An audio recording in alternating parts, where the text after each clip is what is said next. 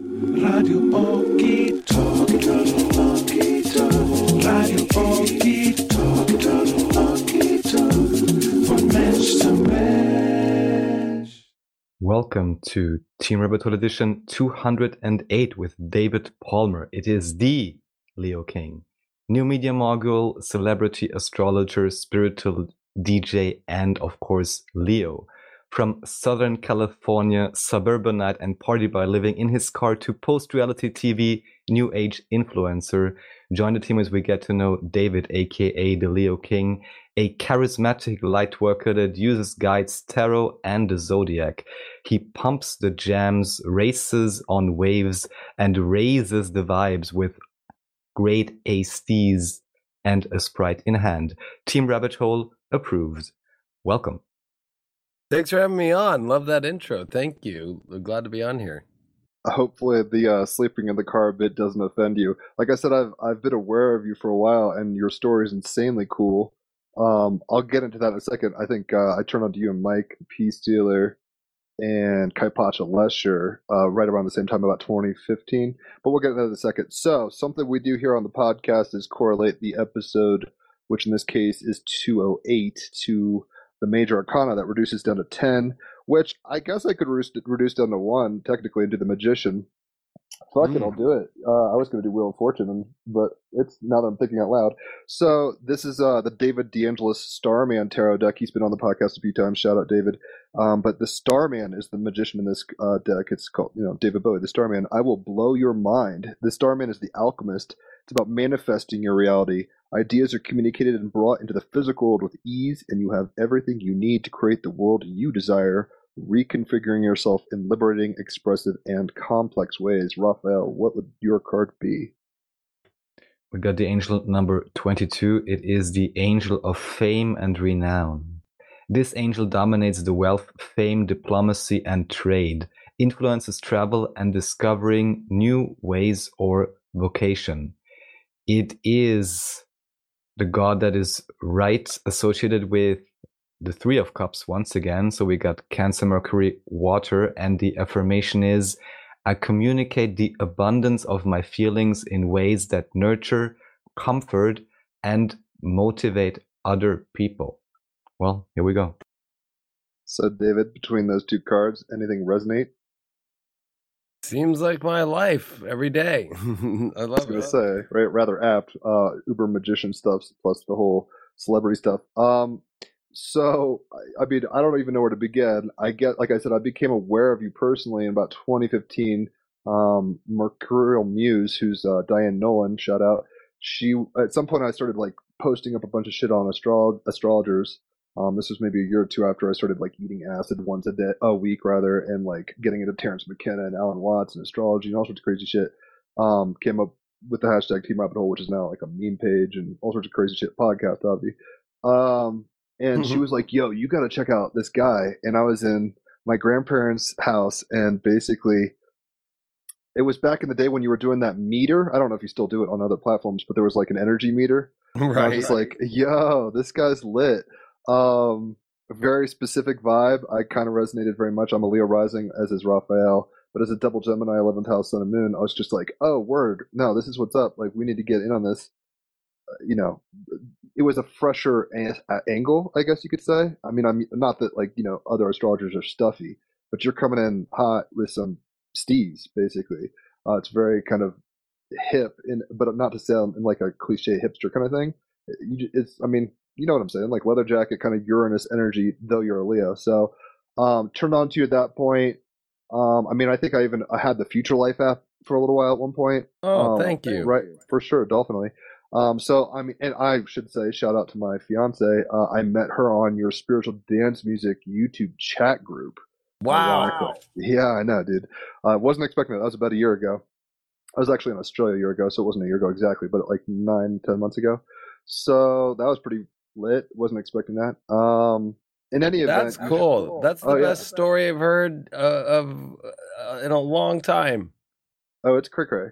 So I'm very appreciative of you on multiple fronts. I feel like you're not only cool, but like we've had Mike the Peace Dealer on a bunch. Ironically, I was on acid probably in March or April, and I'm forgetting his name now, but he's from New York. I'm totally spacing. He's been on the podcast. He's an older gentleman, and he's an astrologer. Michael Luton. Oh, Michael Luton. You had Luton on. Yeah, well, I was talking to him. He called me on Facebook Messenger. I was tripping face, and he was like, pull me a card, and I pulled him like the Nine of Wands. I was like on acid talking to him about the card, and you were trying to call through. So it was kind of this weird moment where I'm like tripping, and I'm like, oh, shit, this guy I really like is trying to call through. This is crazy. We've had Watecki on the other day. He's, you know him pretty well. So, yeah. It seems you just named like my astrology like core Godfathers people. Yeah. Yeah, I know. That's why I figured I'd have to get you on at some point. I mean, in a weird way, you're kind of a get for me because I was like, I never expected this to even happen. Long story short, I posted a DMT trip report I had in like, I did it in 2011 and saw Egyptian deities and had a Kundalini activation, all sorts of crazy shit I wasn't expecting. But I posted about it, and Raphael, who's in Vienna, reached out to me on Facebook and was like, yo, that was crazy. Let's talk. And he's been kind of my like trip report buddy. He turned me on to Bashar. Like all that kind of stuff. Like he's got a North Node in Aquarius. He's a Libra, but he's like pushing the edge. And I'm always like, kind of like, yo, I'm tripping. Like, let's talk. Or, I don't do it so much now, but like he was definitely my go-to. And it turned into a podcast. Clearly, it wasn't like my idea. So as soon as it started, kind of, Mike, I think was like maybe the 33rd episode or something like that. We're at 208 now. It's been on a few times, but as soon as I started getting people like I really liked. I was like, yo, I gotta hit up Palmer, and I did it as soon as Saturn went into Aquarius, and we're in Aquarius season now, so it makes a little sense. And magician card, stuff like that. In any event, I digress. Yeah, I've been aware of you for a while. Very appreciative of you. Let me kind of just pick your brain and give you the conch. Like I said in the intro, it's like I know you're from Southern California. You grew up kind of suburban, did the Navy thing. You don't have to go into like Call Me Ishmael and, tell us every day of your young life, but like kind of walk us through how you got to even the position of reality that you're in now, as long-winded or as short-winded as you want to go. Well, I just want to say before I go into that, just I love hearing all that you're doing and that you're connecting with so many great people and bringing this information out, because especially during these times, I think it's so crucial and so important, and especially we're all going into a whole new world, and it really is the people, right, that are giving out the information and speaking truth, and truth really is just whatever feels called to us from the divine, and that's something that's very hard for a lot of the collective at this moment to kind of embrace. They've been so connected to mainstream media and so forth that what you're doing is bigger than you realize. So I admire you both for doing it and appreciate the opportunity to be on with you all.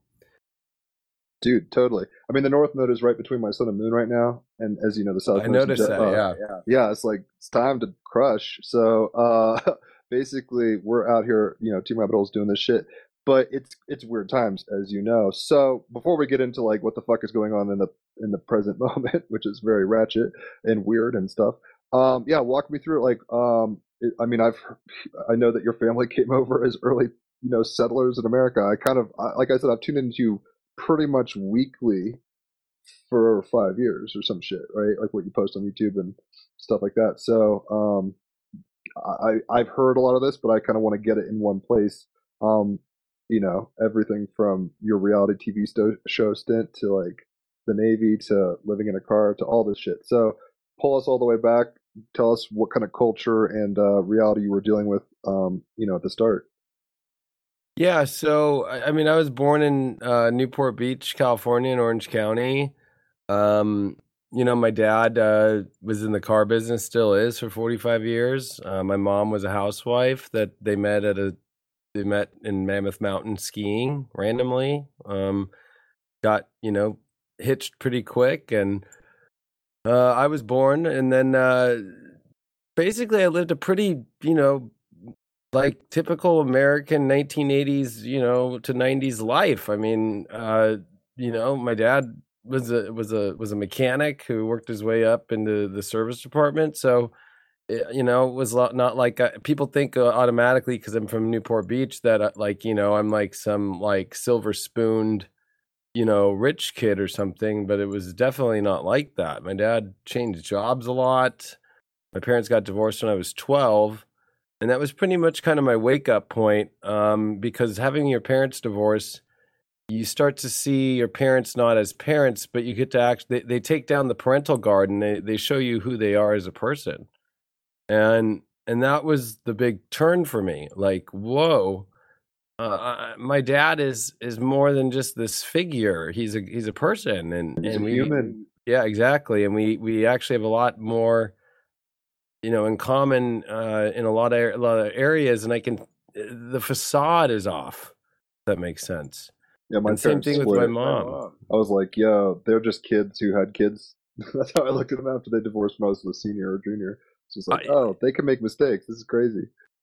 Yeah, and I think for my parents' divorce was not like bad. It was actually like, it might sound crazy, but it was positive. It just was the universe was just like, okay, this period's done, and we all still banded together. And so, you know, my dad stayed single and moved to LA, and my mom remarried about a year and a half later or 2 years later. And my stepdad at that time was an actor in Hollywood, like literally did like 250 commercials, modeling. And so he would take me to auditions for himself.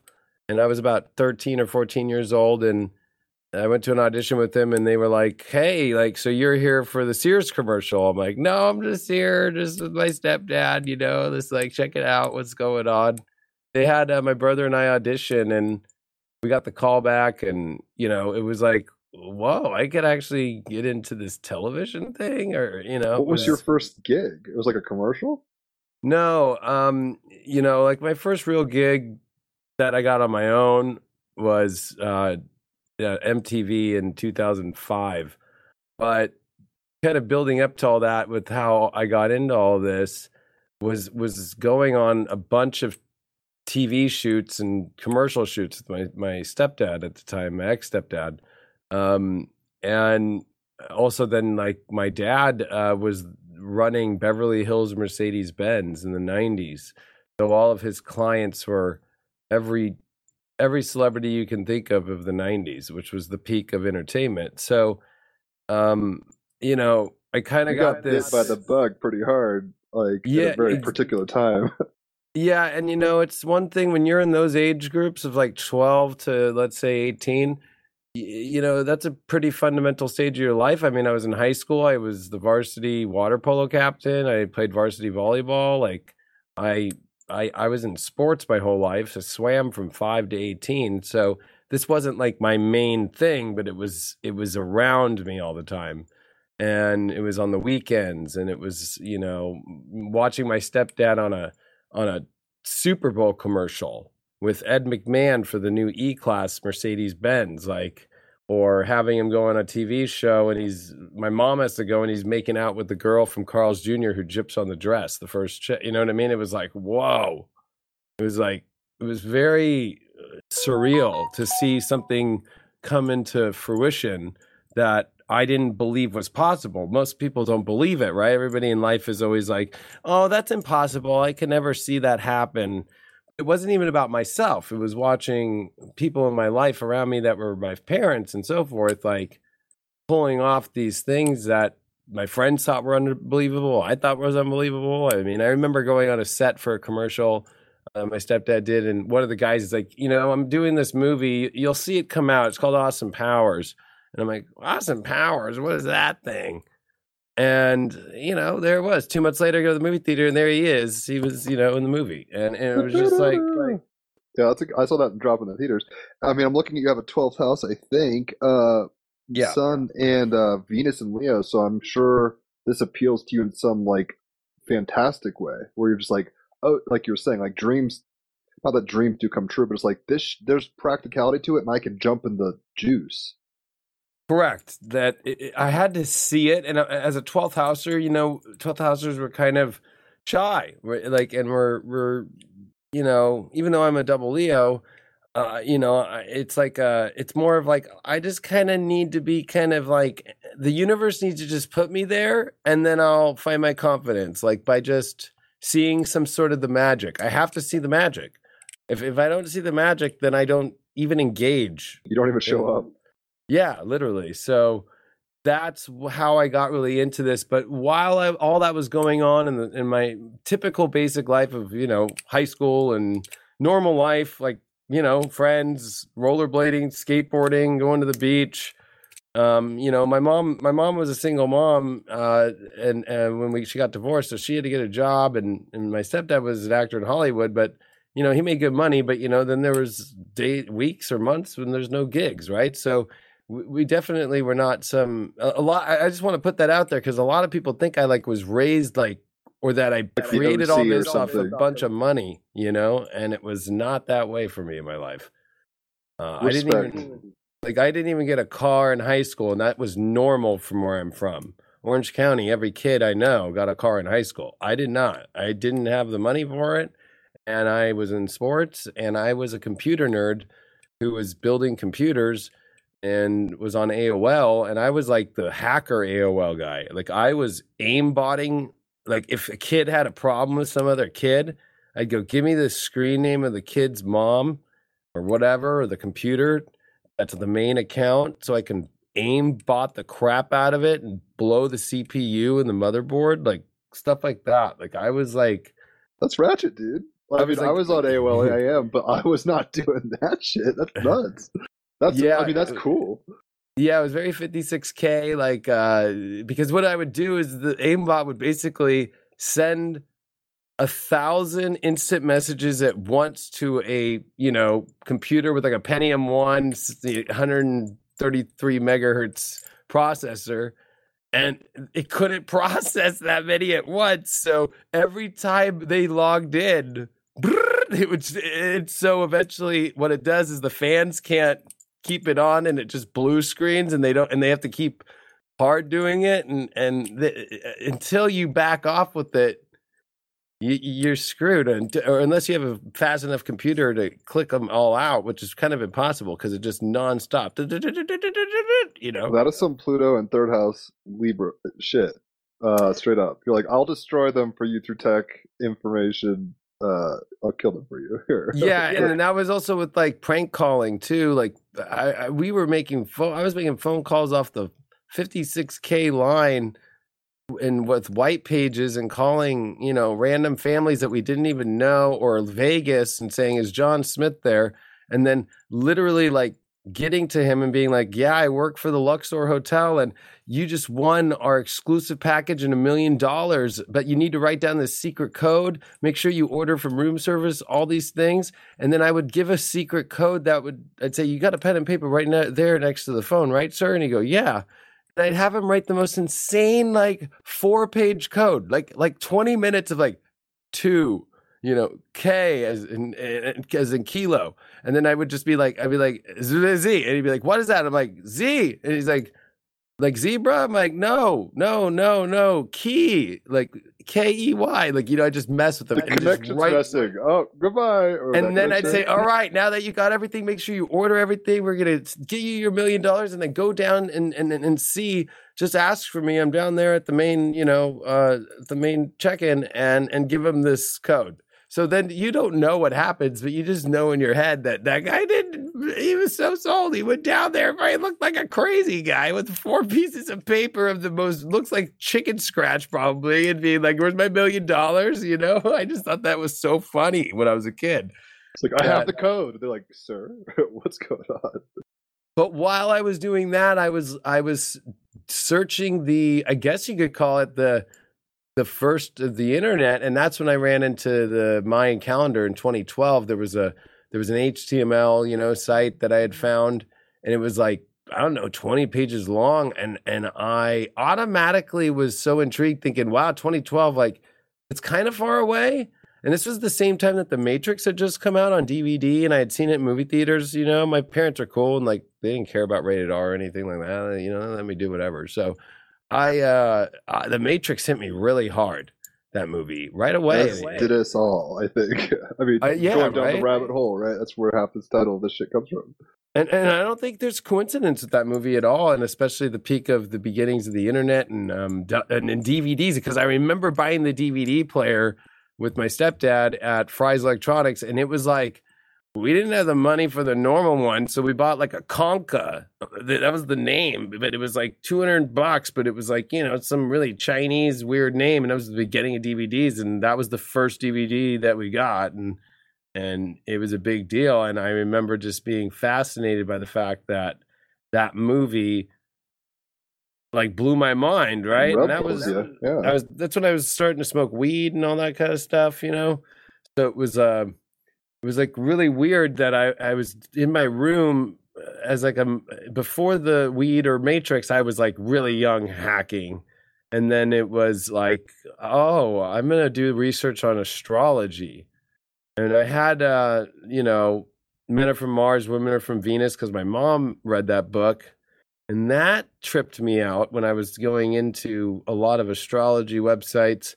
And so I knew I was a Leo, and that's when I started dating a bunch of girls. And I remember I dated a bunch of the cheerleaders, and, you know, it was like, one of my buddies is like, dude, cheerleaders are all the same. You need a different kind of chick. I'm like, they're not all the same. Like, this chick, she's a Pisces.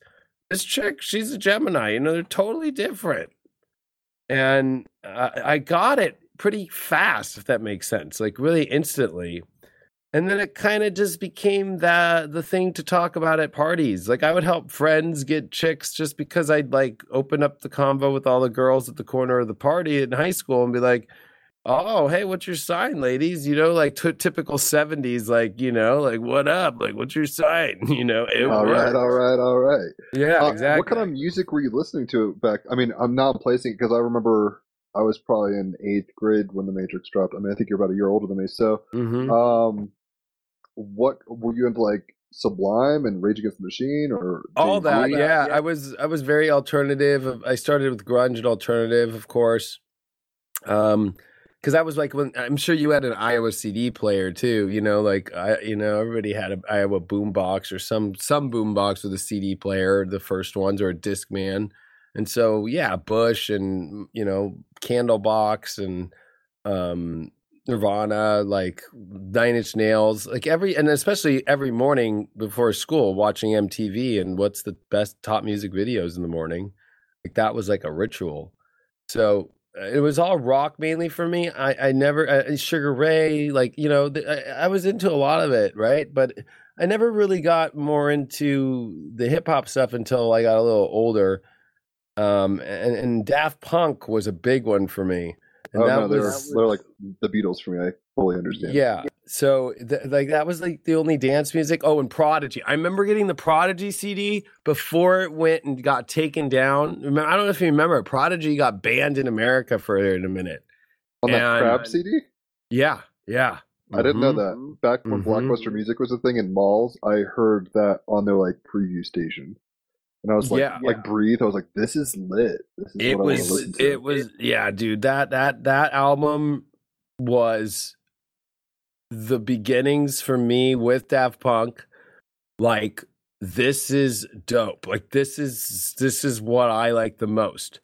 And so, you know, then that's when emo screamo started coming out in the 2000s, right? Like, and I went way into that Under Oath and, you know, all that, Atreyu and all that. Thrice. Thrice was a big band that actually went to my high school, Irvine High. So they used to play at lunch, you know, or on break at our school, at my high school. So I grew up. David Palmer banging his head, going to fucking water polo practice. Yeah, exactly. That's crazy.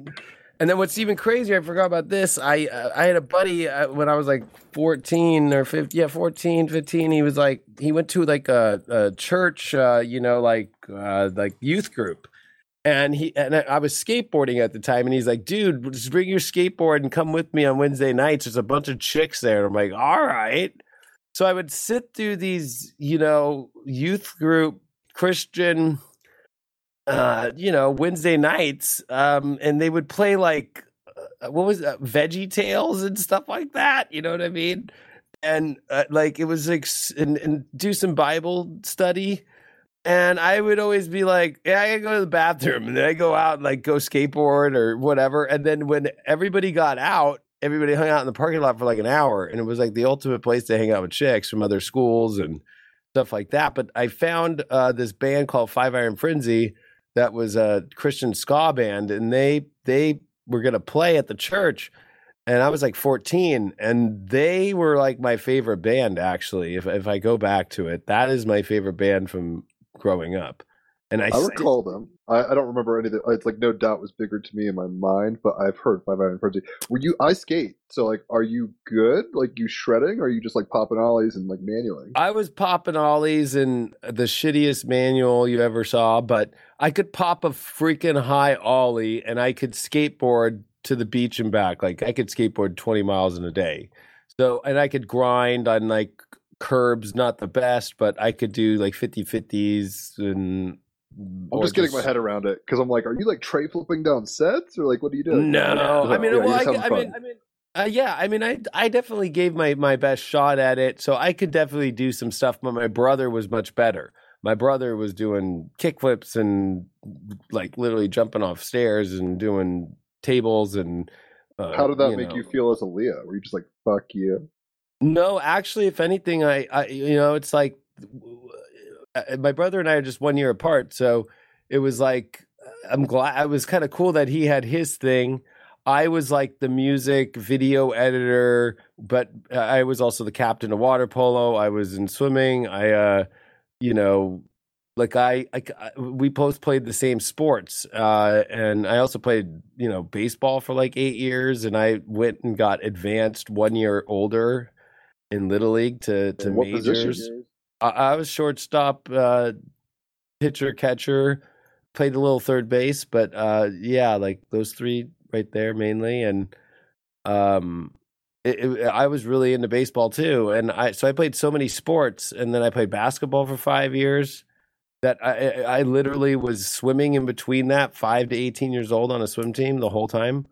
It was a lot of sports. So it was I was busy all the time.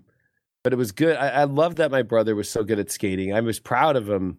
And I used to rollerblade when rollerblading was like the thing. Like if you had anything but the actual rollerblade brand and you didn't have like lazy straps and you know what I'm talking about? Like, you know what I mean? Yeah. Like you just like, I feel sorry for you. You know what I mean? Like, and I remember those weren't cheap either. It was like, they were like, you had to have the rollerblade, the blacks one, you know what I mean? And like, you had to like get the lazy straps. You couldn't just use the like rollerblade, you wanted to get like the good stuff and take out a wheel and so you could grind and, get better bearings and rollerblading was in for a minute and I was really good at rollerblading. I can imagine. So, I mean, I know you don't do drugs now. I don't think so much. I've heard you talk about being sober for a while. I used to grow weed. I've been a pothead for most of my life and acid stuff. I didn't really get into like meth or anything crazy, but like mostly psychedelics is kind of what I'm saying. What was your impression about weed? I mean, were you like, hell yeah, this is what's up? Were you a stoner? I mean, given how athletic and active you are, did that conflict with that reality? So I remember the first time I smoked weed was in the backseat of my buddy's mom's Honda Civic, and we drove into the back behind the freeway, like in some, like construction area. But I remember smoking out of an apple, and I remember I was laughing so hard. I was, my brother laughs at me still to this day because I was probably 14, he was 13, and I was with my brother, so I was kind of the bad influence too, right? Like, I'm the oldest brother, and I got my brother into drugs and stuff. So anyway, you just laughed for a while? I started laughing and saying I can't feel my legs, right? And then we went to Krispy Kreme donuts, and that was brand new store. Yeah. And I remember fucking eating a dozen glazed donuts. Like I was just like bam. If people are gonna do donuts, go Krispy Kreme. You can watch them be made. I know there was the whole process. Yeah, it was the whole process of us going through that and then being in line and laughing, at everybody and who's that guy and what's this thing, it was so God, it was, I'll be honest, like, yeah, when I started smoking weed, it was a bonding thing that was made friendship in our group of guys that were all my buddies, like so much closer. I can't just, you know what I mean? Like, well, you're a 12th houser. It's not surprising. At some level, it's like, oh, this is going to unite us all in a very ephemeral way. I mean, it does do that. That's what I mean. Trust, if people don't do drugs, I'm not even saying do them or don't do them, but it's like there's a psychedelic bond with psychonauts. I mean, I would classify it as a psychonaut, even though it's a mild hallucinogen or whatever the fuck weed is classified as. That shit really, I mean, there's a reason it's a peace pipe, right? Or whatever. Like, it binds people. It's funny that you were saying that you laughed and couldn't feel your face. The first time I ever smoked, I think I was playing football in 8th grade and stuff. Or no, 9th grade. It was right before, it was in 2000, because when 9/11 happened, I quit. I was like, people are fucking jumping out of buildings. I got to take life more seriously. What the fuck is going on? But like that right. May, I got into it, and my friends took me out to this woods behind an elementary school, and they're like, you know, curiosity, double Gemini life. They're like, yo, this is cool. You want to try it? I'm like, fuck yeah, I've heard enough about this. You guys seem to be laughing a lot. Let's try it.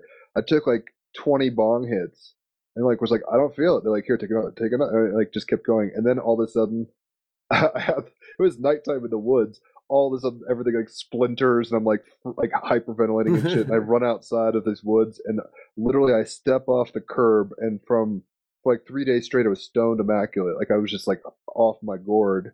I do have Mars and Mercury in 12th house. It's not terribly surprising, I guess. But got Dark Side of the Moon, the tape, and was just like talking to my brother, like, dude, this album is being high. You got to try this. Got him into weed.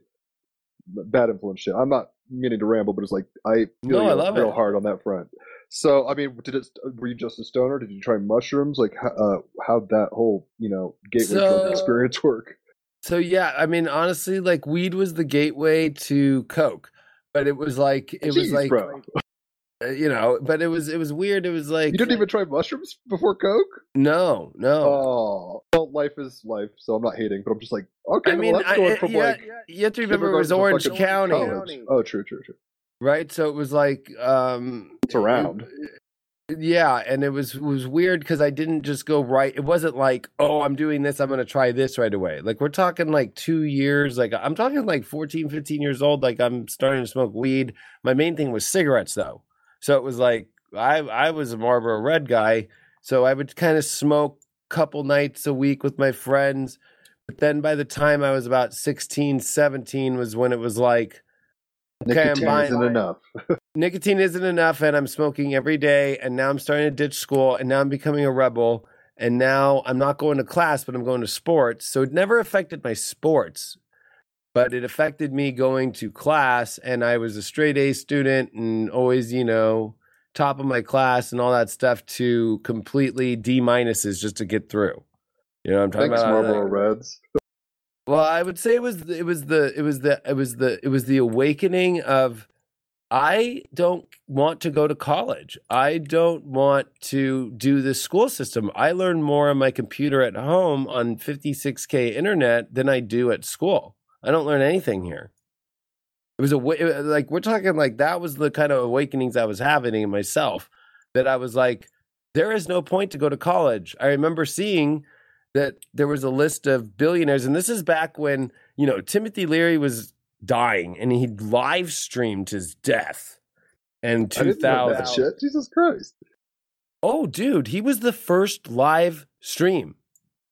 I didn't know this. The first live stream internet was Timothy Leary's death in LA in a house doing NOS hits. Nitrous oxide. Nice. Yes. Hippie crack. And smoking weed, yeah, literally. So seeing that, like, and following his work from at that age, like going into on the web and reading the Harvard stuff that he did to, all that stuff. That's when I was like, "There's something here." The degree might not matter as much as they say. Yeah, and I had too many kind of responsibilities with trying to make it through high school with 110 detentions and.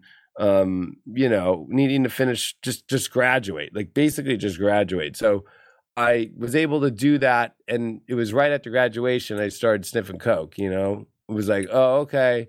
And then did you enjoy it? Cause I've done coke like maybe 4 or 5 times. Even like while I was trimming weed, someone gave me like a bump or something.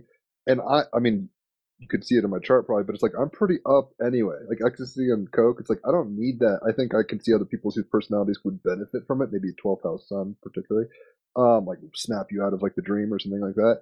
But it's the only thing I've ever done where it's like chaser. It was all chaser. It's like, oh, I want more, but I don't know why. It was never satisfying. Like you take a bong hit. Yeah, high. It was just like, oh, more. And then I'm like, whoa, this is not fun. Well, so the first time I did it, I was like, I don't really see the... It's like coffee. Cool. It's like the first time you smoke weed, too. Like, I mean, sure, I was laughing or whatever, but like the second or third time you smoke weed, you're like, oh, okay, I know what it's like to be stoned now. The first time I did coke, I really didn't know. The second time I did coke, then I was like, oh, I get it now. Wow, this is fun. But for me, it was more of like confidence that I had never felt. It was like, and it's different. Yeah, it's different than the confidence in sports because I had mad confidence in sports, but like in social paradigm or in the confidence of like, I can do anything in the world kind of idea. Like, whoa, I've never felt that. And that actually was when I decided to join the Navy. On coke? No, but I was on weed. I graduated in June of 2002, and then so post 9/11 kind of stuff.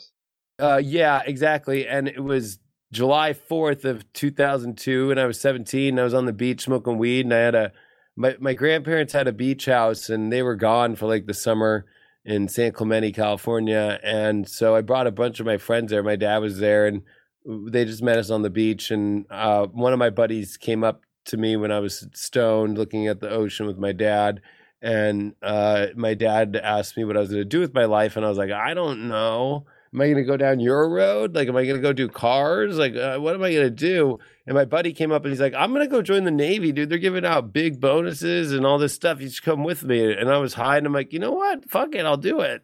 Let me see it. Like, you know? So when I went there, they literally asked what I did, but they looked at my high school records, and then they were like, wow, you're the captain of the water polo team? I'm like, yeah. They're like, we need rescue swimmers bad.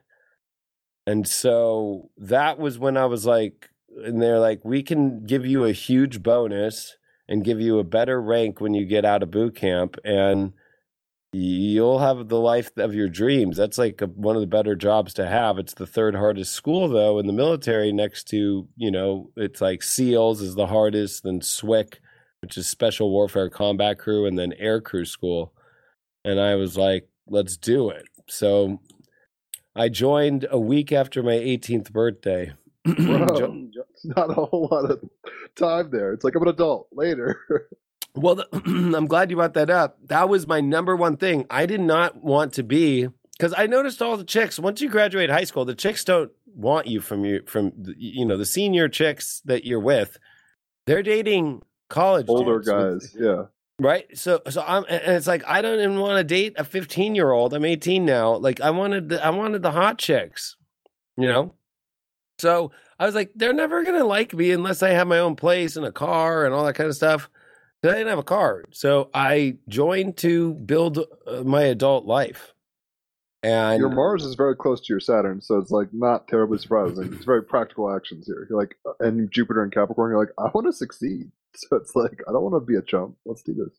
Yeah, and I think like it's funny. You know, you have North Node in Taurus and Venus in Taurus. Like, I think you get it too. Is like, and you have the Moon at the top of your chart, like me. It's like Moon at the top of your chart. Like you just gotta, you know, you gotta do something big, and you know you just don't want to be in normal life, especially the closer it is to that kind of more typical home style life of like what we all just Ned see. Flanders. Exactly, I hate when politicians are just talking about, and this is one thing I don't like about Joe Biden. Is when he always is just like, you know, sitting at the table. You know, we're sitting at the table and across from you at the table. I'm like, that's never been my life. I don't know what it's like to just, I mean, sure, I ate with my family. My mom made dinner a lot. You know what I mean? Like that's not a high value priority. But that was not the high. That was not our high value priority. Like we had more time, more fun going out to Lake Havasu and camping, or you know, talking and playing cards about other things out in the backyard or whatever. But that whole just like. It's like, I don't think he has any, it's like, that's his life, but he projects it upon everybody else. Well, I think he's coming from a different value set. He's a, you know, he's not. It's tricky. I'm not all about Biden, but it's like he's a modernist. I think, you know, not. I don't want to be an ageist, but I don't think of him as very postmodern, even though he's a 12th house sun Scorpio. I'm pretty sure. Yeah, he can relate to anybody in a weird way and schmooze with kind of anybody. He's decided that, you know, the wheels to grease are the working people. So it's like, I'm going to make you guys feel good. Bring your Bible to supper. You know, it's safe, or whatever the fuck he's selling. So yeah, I hear you. If he was talking about Krispy Kreme donuts and being stoned, you might be all about him, but clearly that's not the case. So I didn't mean to cut you off. So you basically I love that. I love that that's your input, because I think you're right, because it's like. But I think he's not. He's hitting an older 1980s idea of work too. Much like Reagan. Exactly, that's what I'm saying. It's like, yo, let's be like, don't you want a Cadillac? It's like, no, we don't. Like there was a study, I forgot how. It was like 3 years ago. It was like 10 or 20% of families actually sit down and make dinner and sit down the old school way and set the table and like sit and eat. There's just this world's gone too fast. The energy has changed so much. People are on their phones. People are, you know, eating at the couch, or they're eating here and they're not. It's like that idea that, you know, and I'm sure he keeps that tradition because he's older, but it's like he has no gauge on America, if that makes sense, in the sense that like people's lives are moving rapidly and fast, and it's not like the 80s and 90s where I'll set the table, mom, like, okay, here's the, you know, okay, I'm setting it, you know, like. Not happening. He's been in politics for like 40 or 50 years, so I think he's just using the same playbook that's worked. So it's like he got in at a time when that worked. Like, you know what I'm saying? Like, it's like, oh, long hair. Are you a long hair or not? Like that kind of era. So he's kind of just, I mean, conservative is not really the word I want to look for, but it's like he's rather traditional. But we don't have to talk about Biden now or at all if you don't want to. Well, but, I think, I just think it was a good kind of like segment to kind of what we're talking about is like. That the real if I'm on a Team Rabbit Hole podcast here, right? Yeah, that you have anything the fuck you want, by the way. Like, I don't give a shit. So that's where I'm going to drop the bomb here. Is that even though I smoked weed, I did the coke and all that, and I joined the Navy, it was the rebellion within me of realizing I don't have to do this world the way it's been told to be. That I didn't realize is deep until I reflected later on, but I was going through that from, you know, 15, 16, until I even got in the Navy, which when I joined the Navy, I popped my piss test at MEPS, where you take your ASVAB test, and they had to write a waiver to me and have a rear admiral like show up and San Diego and be like, son, you promised never to smoke marijuana ever in your life again. And I'm like, sir, yes, sir, I guess so. And I was still a civilian, right? Like, you know, as I'm stoned, like, yeah, of course, I won't do that shit again. You know what I mean? Like, just give me in. I'm looking for the cash and I'm ready to go. You know what I mean? And so they let me in, but I had to wait to go to boot camp until December of 2002. So I was sitting there for 4 months and basically like, just hanging out with my friends, having a good summer. I had a girlfriend and we were talking about like being together when she was a grade younger than me. So she had one more year of school left, and it was like, maybe we're going to get married and I'll be in the Navy and all that stuff. And I went to boot camp and we went to war, between. Did you serve abroad or shit? I mean, I realize now that we were in war, but like, were you active duty? Yeah, no, I was active duty until February of 2004. I didn't realize that. So what kind of action have you seen? Or yeah, you keep talking, I'll shut up. So I went to boot camp. I was the lead. I got made leader at boot camp, which is called RPOC, and I ran all the 80 people, and I excelled really well in boot camp. And then I went to air crew school in Pensacola, Florida. But I was in boot camp though when we were going to war with Afghanistan and dropping bombs already, but deeper when we decided to do that whole mission accomplished, Operation Iraqi Freedom. Colin Powell pissed me the fuck off. Because I mean, you're about my age. He sold me on that shit. He's like, "There's mobile weapons labs. We gotta go do this." Dude, I was in boot camp for all that stuff. So I thought it was legit, and then we never found anything. So clearly, maybe let me ask one question, Leo King. So you say that basically you already hacked around in the 90s, and you know, sent aimbot killers in a sense, and stumbled across Timothy Leary and who knows what kind of HTML pages. Didn't you, at least in some way, also get super wary of the, let's just say, military industrial complex? I'm just kind of wondering. That's the thing. It's a great question, Raphael. It was like I was, but at the same token, they I was a flip-flopping energy as far as like, okay, I was young too, so it's like I'm seeing this energy, but at the same time, I got to figure shit out. My mom's like, yo, you're going to go to college or you're going to have a job if you're going to live here, right? It's like, oh, okay, well, I don't want to do either of those two unless I have a job that actually can give me a car and make, you know, I went and worked at Gallup poll for like 3 days. The worst job in the world, calling people and being like, do you like Nabisco or do you like this? You know what I mean? And I was like, this ain't going to work. So that's where the military was playing nonstop because they knew we were going to go to war. They were playing the U.S. Navy commercial with Metallica. I'll never forget it. Like, yeah, exactly. And the F-18s landing on the aircraft carriers. And I was like, boom, I'm in. Like, I was just like, you know what? I will do anything to get out of the bubble of Orange County, and all my friends were very privileged, and I didn't really have that, so I was just kind of like, they all get whatever they want, and they have money to do whatever they want. I don't, so I want to go try and make it, and I'll take whatever it is. So I kind of dropped all that for, you know, to try and figure out life, I guess, on my own, and I was stuck in the matrix. And so it wasn't until I got in, and then I'm in boot camp, and they changed the boot camp to war boot camp, which a lot of people don't know that they do that. That's a buzzkill. It's like, oh shit, this got real quick. It got real quick. And then, you know, it's kind of scary as you're graduating, and it's like immediate orders. So it's like, I go to air crew school. I'm a rescue swimmer. I do, you know, a couple months of training, and then the next thing I know, I'm jumping out of a helicopter and all that stuff. And next thing I knew after that, I'm like, I don't want to do this. I want to do F-18s. Like, Top Gun was my favorite movie. So, long story short, because I was in such a hard school and all that certification, they let me go anywhere I wanted in the Navy. I'll never forget that. They're like, well, you can go wherever you want. Well, this Jupiter Neptune conjunct fucking fifth house cap. It's like, yeah. So the world's your oyster. What do you want? I said Top Gun. I want to go to Top Gun. For the record, I'm glad you said that's one of your favorite movies, because I could dolphinitely see it in your essence. I mean, I'm just like, oh, okay. I mean, it's almost like if Daft Punk and Tom Cruise had a child, kind of thing, from Top Gun particularly. It's true. I mean, it's kind of funny. I have Dr. Erin. She's really cool.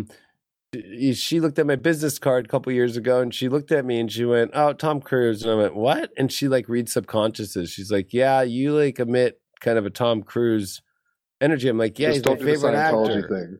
No. Well, that's a whole nother subject, is all I feel is Scientology is, and I don't know why people are so scared of it, is they just, all that dude did was jack all the spiritual stuff and made his own contraptions about it. And it is.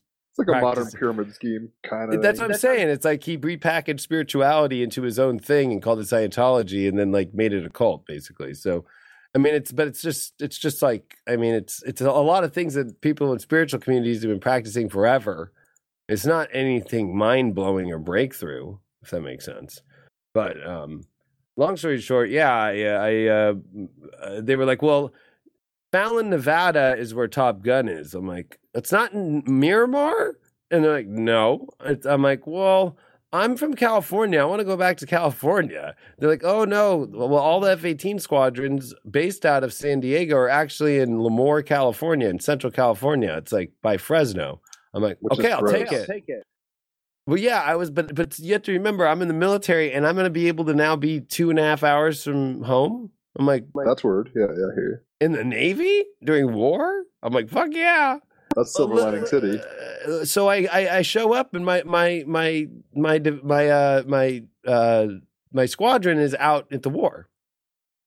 Like, so, you came into an empty room and they're fighting kind of thing? I came to the base and I literally, they were like, yeah, your squadron's gone. So you can just chill here at this barracks, which you can come and help pick trash every morning for an hour or two, and then you're free to do whatever you want. Just don't. I'm not even kidding, right? Well, guess what? I did. I freaking came. No! I start going home because I have more free time, and I'm waiting for my squadron for like a month to come back. And I am doing blow. I'm doing weed. I'm drinking. I'm going to, all my buddies were in college. I was going to all the frat parties at Long Beach State to, you know, next thing I know, I'm like, what the fuck did I do? How am I in this whole military thing? I like erased the military when I went home. You know what I mean? Like I did not follow the rules. I just did me. And that's when I came back to base and my squadron came back and I kind of had to like figure it all out. As I'm finishing my 8-ball, you know, in my room and realizing, wow, I'm in the middle of the military doing an 8-ball of coke in my barracks. And that sounds really American, though. I mean, I gotta say. Well, it was a very surreal feeling. I've never really talked about this ever in my life to people. Not a lot of people know, but you know, it was very weird, like hiding, doing blow in the military. Like that is a very weird feeling. And walking around the base in your uniform, trying to get like a Coke at the Coca-Cola machine or buying a pack of smokes at the commissary, like with fucking yayo in your nose. Like, I mean, it sounds, hilarious. I was about to say, yeah, first of all, that I was about to say, actually, it sounds so real. And then I'm thinking like knowing a little bit of what's actually going on, you know, also in a sense doesn't sound so bad. I mean, this didn't sound like you went out to hurt anybody or something. But no. I can definitely grok that in theory, at least it's, let's say, absolute order in terms of military with, an alternate consciousness, which a state of consciousness, which by definition are illegal, especially within the military and society at large, if you're not a part of a, you know, psychological experiment at that moment. So yeah. Well, with fucking Mars and Scorpio, you're going to be a rule breaker. I mean, it's just kind of how it works. But then did you do a drug test or how did it turn out? So the thing about drug testing in the Navy back then is they take a whole batch and only pick a couple out of the batch. It's not like they test every single person. It's a lot like how they're doing this coronavirus testing. That's like a joke. They're throwing them in massive batches. It's not like it's, okay, we have your individual sample here. Da, da, da, da. Like, you know, people have to kind of like wake their eyes up a little bit more to how this stuff is working. But so long story short, my squadron just got there and they didn't piss test. And then there were other guys that were doing like weed and stuff. So I just figured out like, okay, like we had in our lockers, like the fake dick that was like, with the drug test dick. And then we had a microwave that was like, you know, that was on our hangar bay. And it was just like, yeah, just like any of you, if any of us have used anything within the last couple of days, just like we all pitched in on like 5 of those dicks. And like, you know, like we just, it was in, you know, we would change lockers with it, but they never checked our lockers. So what Uncle Sam doesn't know doesn't hurt him, I guess. Yeah, so we just and that was the thing, because they say they watch you pee, but really it's just like a petty officer, and he's just like looking down a row of dudes, and he's not just staring at dicks. That's not a comfortable thing to do for anybody. I don't give a fuck who they are. So if you think that the military is like, yeah, go watch a bunch of guys piss in the cup. Yeah, right. That fool's like even laughing. Like I don't even know. Like he's laughing, like looking away. You know, like it's not. That's not anybody who would like enjoy doing that would be weird. If that makes sense. Like that would be homosexual. Weird. Even I don't know if a homosexual would enjoy that. Does that make sense? Like it's just like watching just a bunch of dudes pee, like coming in waves. Like that's just weird. Well, the way you get astrology, people, human design. We've had Richard Rudd on the podcast. He did Gene Keys. He's pretty dope. Virgo stellium, so rather intense. But You'd think that people like governments and shit would be like intuitive. It's like there's not so there's somebody there's somebody who wants to do that. Like, I mean, Frank Zappa, one of my heroes, is like, there's a, you know, do your thing. There's somebody who's obsessed with it. It's like, in a weird way, it's like you're somebody's fetish. Like, no matter how ugly or fat or, you know, dumb you are, it's like you're going to get somebody off. So you got to think that the people could, I mean, this is a weird way to put it, there's better ways to engineer it. There's somebody who really wants to watch a bunch of dudes pee, and they would love to get paid for it. Correct, but the military is so... They're not cool. All government, and this is where I think people need to remember about the government. The government is so slow because there's so many people on top of people on top of people that, you know, they don't send a training manual on find the man in the squadron that's going to want to look at people's dicks peeing. It's not bureaucratic. So that's too standard. Much. That's they already have too much paperwork as it is. So it's just basically the next in line of command. Like, hey, I don't want to do this. Like, you go watch them pee. Like, that's how it works. Like that, exactly. Like, so they're not like having a corporate board meeting and being like, who's the best person to look at people piss? So it's like. Like, that's where I found that there were so many little holes, right? I was like, oh, okay. That's so funny. But yeah, so long story short, I was in and working on jets. I was a undesignated airman, which means that I went to the line shack, which meant I was a plane captain. I wore the brown cranials that you see on like the flight decks of aircraft carriers for F-18s, Hornets. So you got real close to the Top Gun dream. I mean, as much as I did. I mean, I literally was in my squadron was a Top Gun squadron, meaning that a couple of our pilots and planes would go to Top Gun. So, and we did, it's kind of weird. I know it's super popular, but even me including, what does that mean exactly? Top Gun. Top Gun is a strike fighter elite school to make fighter pilots that are in the U.S. Navy and Marines, because they're part of the Navy, the top basically fighter pilots for air-to-air combat and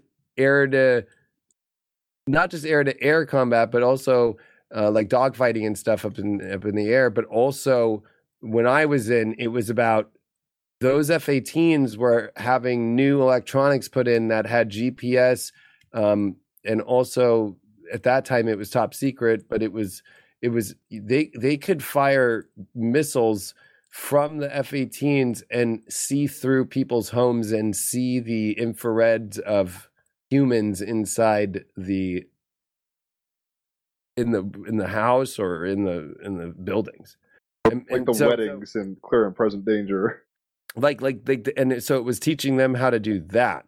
Like it was, and so it was about the Red Barons, Raphael, the Red Barons of the Air Force. Yeah, so it was basically whoever's the top of the squadrons, and those squadrons also need to be very active in wartime, where there's training squadrons for just the beginning new pilots. Where I was in basically a strike fighter squadron, and you can look it up. It's VFA 151. We were the vigilantes, and we actually our logo was a skull with a big old knife in its teeth. Like it was pretty. We were the badass ones. It's pretty hardcore. It was hardcore. Did you have a nickname? Like Goose? Well, I mean, no. I was Palmer, but I was a plane captain. So you get your name on the side of the plane with the pilot, which is pretty cool. That's dope. Yeah. Because everybody else is like a electronics mate, like air electronics. So they do electronics, or you do the ordnance guys, the AOs. Or you have like the engine, right? So the engine's mates. So I was the plane captain. I basically was, okay, the plane's coming in.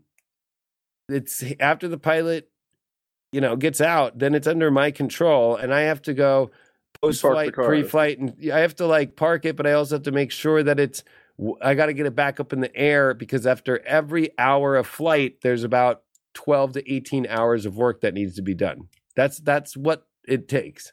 So it's like, how incredibly inefficient. Well, for those are $23 million machines, and you don't want them to blow up. You don't want them to have a problem, and you don't want them to fail if it was wartime, especially if the ordnance didn't drop, or if the electronics didn't work, or if the engines failed. And those were General Electric motors, so, or jet engines. So you know, it was like getting it to the right people to make sure that everything's right and getting the checkoffs and then getting it prepared back on the line and then getting the pilot in the plane and then telling him to take his hands off. Everything's hand signals and knowing the hand signals and then check the plane while it's like, I was like the guy when you start the plane, like telling the pilot to start the plane and start the engines and then walk around the plane with the engines on, make sure everything's fine, and then taxi him and wave him out or launch him on the catapult. But I wasn't the launcher, but I was the one setting the signal like you're launching, that sends to the catapult person to catapult them. So you're basically the plane captain. Yeah, it's like I don't do any of the work. I do all the like, okay, it's all good and you're all good and everything's checked and let's get you in there and let's get you out. So there's actually a Miyazaki, I don't know if you're into anime, he did like Spirited Away and shit like that. I've been teaching myself Japanese for the past, I don't know, 200 days on Duolingo. It's funny, I've been #1 in all these leagues, and I just like, it's pathetic in a way because it doesn't matter, but I'm like crushing people inconsequentially. Anyway, the point is I started binging Miyazaki films and watched all these Studio Ghibli things. There's a movie you might like, given all this, what you're saying, called The Wind Rises.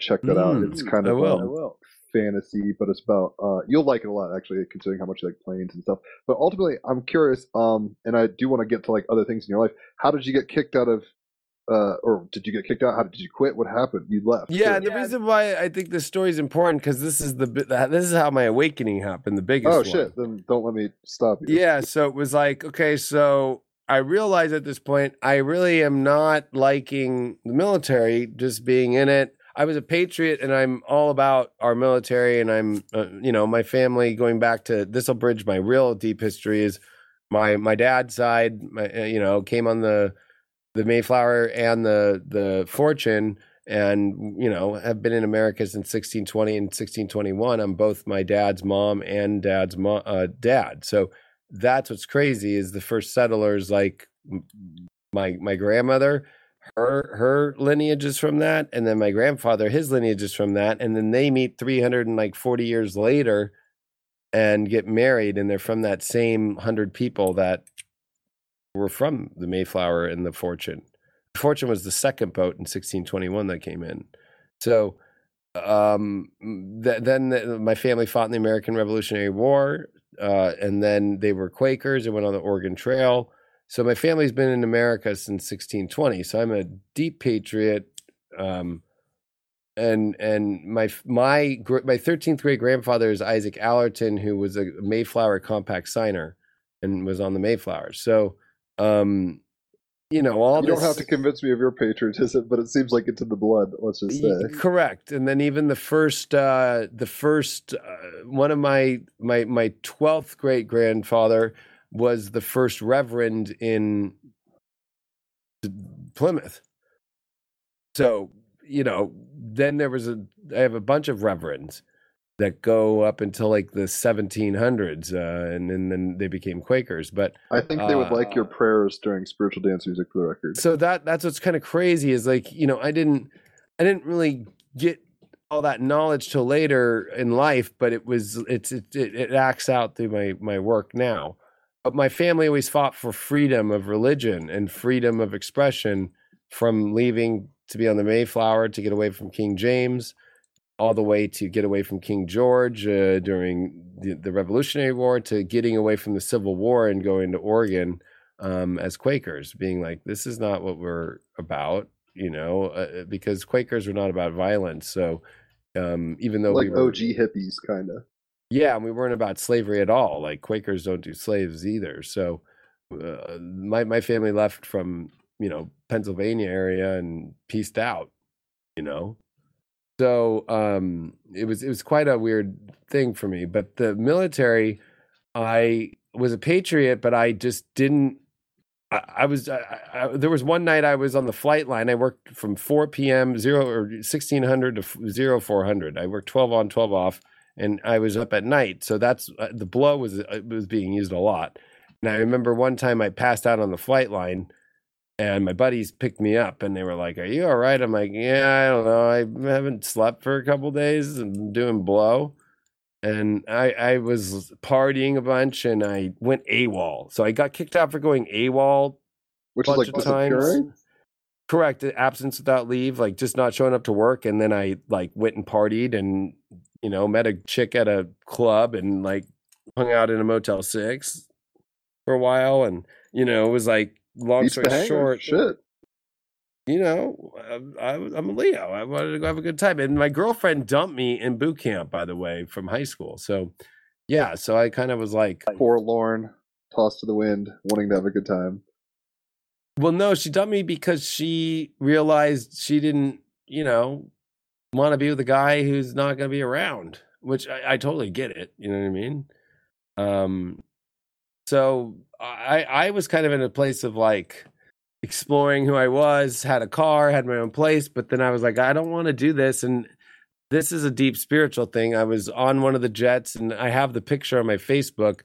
But I'm sitting on one of the jets and I had to put on the stickers for every, you know, it's 100, it's every 1 ton of ordnance that was dropped on Iraq. I had to put a sticker of a bomb sticker next to the windshield.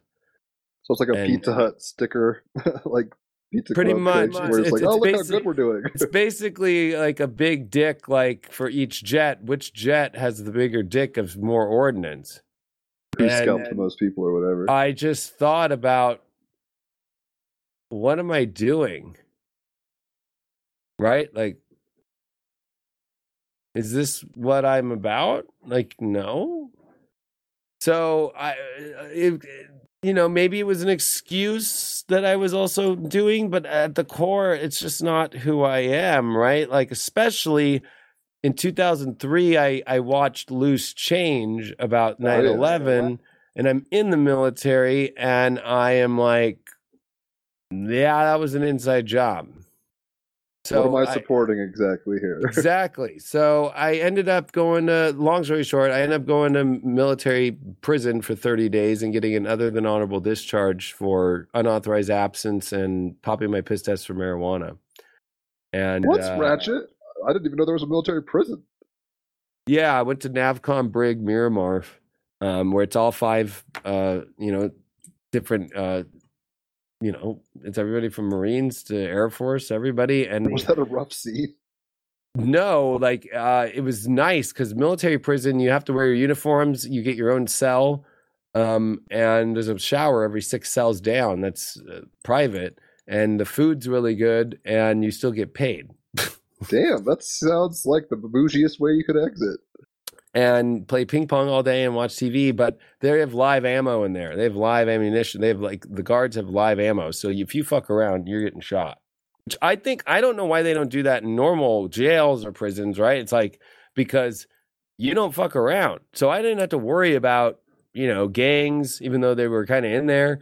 But, you know, as long as you know how to play spades and you know how to talk your game and you've been through, you know, you're more, you know, like I was in for, you know, like drugs, like I was kind of considered like cool. If that makes sense. Yeah, because there's rapists in there. There's guys who abuse their wives in there. That's what I was thinking. There might be like raving lunatics. Correct.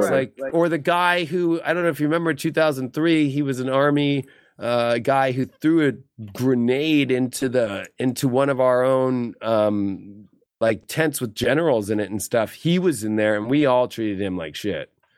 Even though we're all in there for doing bad stuff in the military, we still are not that bad, right? Like we're still on the same team. Like we just might have our minor fuck ups, but we're all still fire. Yeah. We're not trying to fucking blow up each other. Like that's fucking crazy, right? So like that guy got treated like crazy and he ended up, I think, spending like 30 or 40 years or something. So there was guys in there that were going to go serve 50 years, you know, like it was crazy. And I was in the like just the first, you know, barracks of like the in and out where they're doing like, you know, check in and which next place are you going to go in that part of the jail, the prison for 20 years, 10 years. So I got to meet every weirdo come in and then leave after 2 to 3 days, like because I was only serving a 30-day sentence. But I got kicked out, and that's when I went full blown rave. And had you been to a rave before?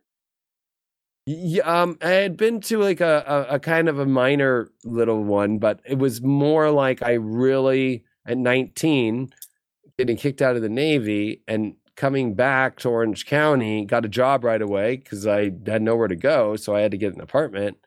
And I did. I got a job out of the newspaper at a boat dealership, and it was such a cool job that I made great money, and I got made the manager. But it was like every weekend I was at a rave, and I started promoting, and I started doing clubs, and I, next thing I knew, you know what I mean? Like, I literally, that's when the ecstasy use. So the next drug was ecstasy, and I found my awakening with ecstasy and acid and shrooms. Those three, those were from 19 to 21. Oh, and speed. Those I was doing all at once. Like, Jesus Christ, candy flipping on speed. Yes. And actually I thought that was fun. Well, like, man. What are you going to say? It's like, oh, I mean, I want to push the envelope. And I don't advocate any of this. I just want to say it, but like, you know, we're just like, on a rabbit hole podcast. Psychoactives, but at the same time, people, I mean, it's tricky. Your karma is your karma, folks. Like, make wise decisions. Life is fun. Don't get burned. Explore, but don't be dumb. Exactly. And I just am wanting to put out there to people that, like, you know, like, it finds you. You don't go seeking it, if that makes sense. Like, it finds you. My brother makes fun of me because he's always like, Jim, you always, wherever we live, whether it's Honolulu, I lived there 2 years, or Philadelphia, or Switzerland, or wherever I've lived, Ecuador, Australia, I always find the drug dealers. I mean, I have Mars and Mercury in 12th house. It's like, I just know where they find me, like you're kind of saying. It's like, oh, you're cool. Oh, yeah, you smoke? Okay, let's smoke. Even though, like, I'm not supposed to be smoking or whatever, like that stuff. So it's real stuff. And like I say, we're not, I mean, I don't smoke much now. I've smoked a few weeks ago. I've smoked a few times this year. I don't trip. You know, last one was in July or something. I'm moving more towards my midheaven, right? Quite frankly. Right. But ultimately, we're not judging anybody here, and people shouldn't be judgmental. Ironically, spiritual awakening can occur through psychedelics. Shocker, folks. Look at Timothy Leary. Let me just repeat the real issue I'm having. And, you know, we always talk about, how do you say, responsible everything, and, you know yourself, do your own research. Nobody can tell you what to do. But the real issue I'm having still is that, you know, if you were to remove all of the psychoactive substances and then remove all the culture that's been created, you know, all your favorite songs would be gone. And, you know, the Beatles weren't even that cool. I mean, literally everything would be gone. No, what I mean is like computer graphics, like anything, none of it would be there in that form. So that just should be considered. Correct. I remember seeing, it was a list. I think it was about 2004 when I was on, now cable internet had just, you know, really been out, that I saw the list of, you know, billionaires, and it was like, you know, everybody from, I don't like Bill Gates, but Bill Gates to, you know, everybody that have changed the world had done LSD. Like, it was the list of people who had done it and what their achievement were, and then like you saw a list of people who that you saw in the world that have not done it, and it was like the comparison list was kind of like, I guess the people who do these crazy weird things in the world definitely have gone into the rabbit hole, right? It's like it would blew my mind so much. And well, I've seen a CAT scan of like a normal human brain activity compared to on LSD. It like normal's like you see a few light up spots, and then LSD's like fully lit. Like, there's a reason Watson Crick found DNA double helix on LSD. There's a reason Cary Grant was on Time magazine saying LSD's awesome in the 60s. Like, I mean, I met actually Albert Hoffman's grandson in Switzerland when I was there in 2009. He was not hip on it, but it's like this stuff has a lot of potential, and I think a lot of you probably get a lot of shit for drinking Sprite and all sorts of stuff. So. That's funny, right? Like, I get shit for drinking Sprite, yet nobody's. Some people, once in a while, I get a comment of like, "Oh, you're just an ex fucking speed freak that used to do acid," you know. It's like, whatever. It's like I'm getting shit for drinking Sprite. Like, what a great definition! How silly. Haters gonna hate. I guess all I'm saying, and we can keep talking, is drugs happen. And all the PSAs about like, you know, this will fuck you up. It's like, no, some of the best accomplishments and epiphanies of culture have happened. I mean, even like Victor Hugo, who wrote Les Miserables and stuff, he was eating hash. So it's like, which is like cannabis. So it's like, don't just write it off. Don't just listen to the Nancy Reagan folks. But at the same time, don't be a fucking crazy, you know, meth head or whatever. I'm not advocating that either. Everyone's got to find their own way, but we don't have to keep on like mollycoddling people. They'll figure it out. So, so I want to say this. Yeah, so raving, but it brings up a good point though. It's like what made me not be so afraid to jump into the rabbit hole was when they had the DARE program in high school or in junior high and all that, where the cops come into school and teach you about drugs, right? And they give you like contracts saying you'll never do anything. Right. It's like you're telling me what not to do. I'm gonna do it, if that makes sense. Like, right? You're telling, like, if you start telling, it's like having a really authoritarian, you know, parent come in and being like, you're not allowed to talk on the phone. You know what I mean? It's like, and then like the way that they overhyped it so much, it was just like, that means you want me to not go here because there's obviously something on the other side that I don't know that I want to look at, especially after I did watch The Matrix and stuff, right? It was like, authority doesn't have my best interest necessarily, kind of thing. Correct. And I think doing ecstasy, which I would say if I had to pick my favorite drug of all choice, it would be that. Especially because I'm double Leo. Well, I was going to say, yeah, how like Moon and Taurus and double Leo is that. But in 12th house, Leo too, right? I love everybody. Oh yeah, that was me. I was in cuddle puddles. I was like rave, like, you know, like, but I didn't wear the candy. I still kept my own, like, I'm badass, but I'm like with the candy ravers, you know, and I was into trance, but it got mainly into house music, like, and Mark Farina and underground San Francisco, you know, Chicago, like, style. And that shit made me dance like I never danced before. I mean, I found my soul in 2004.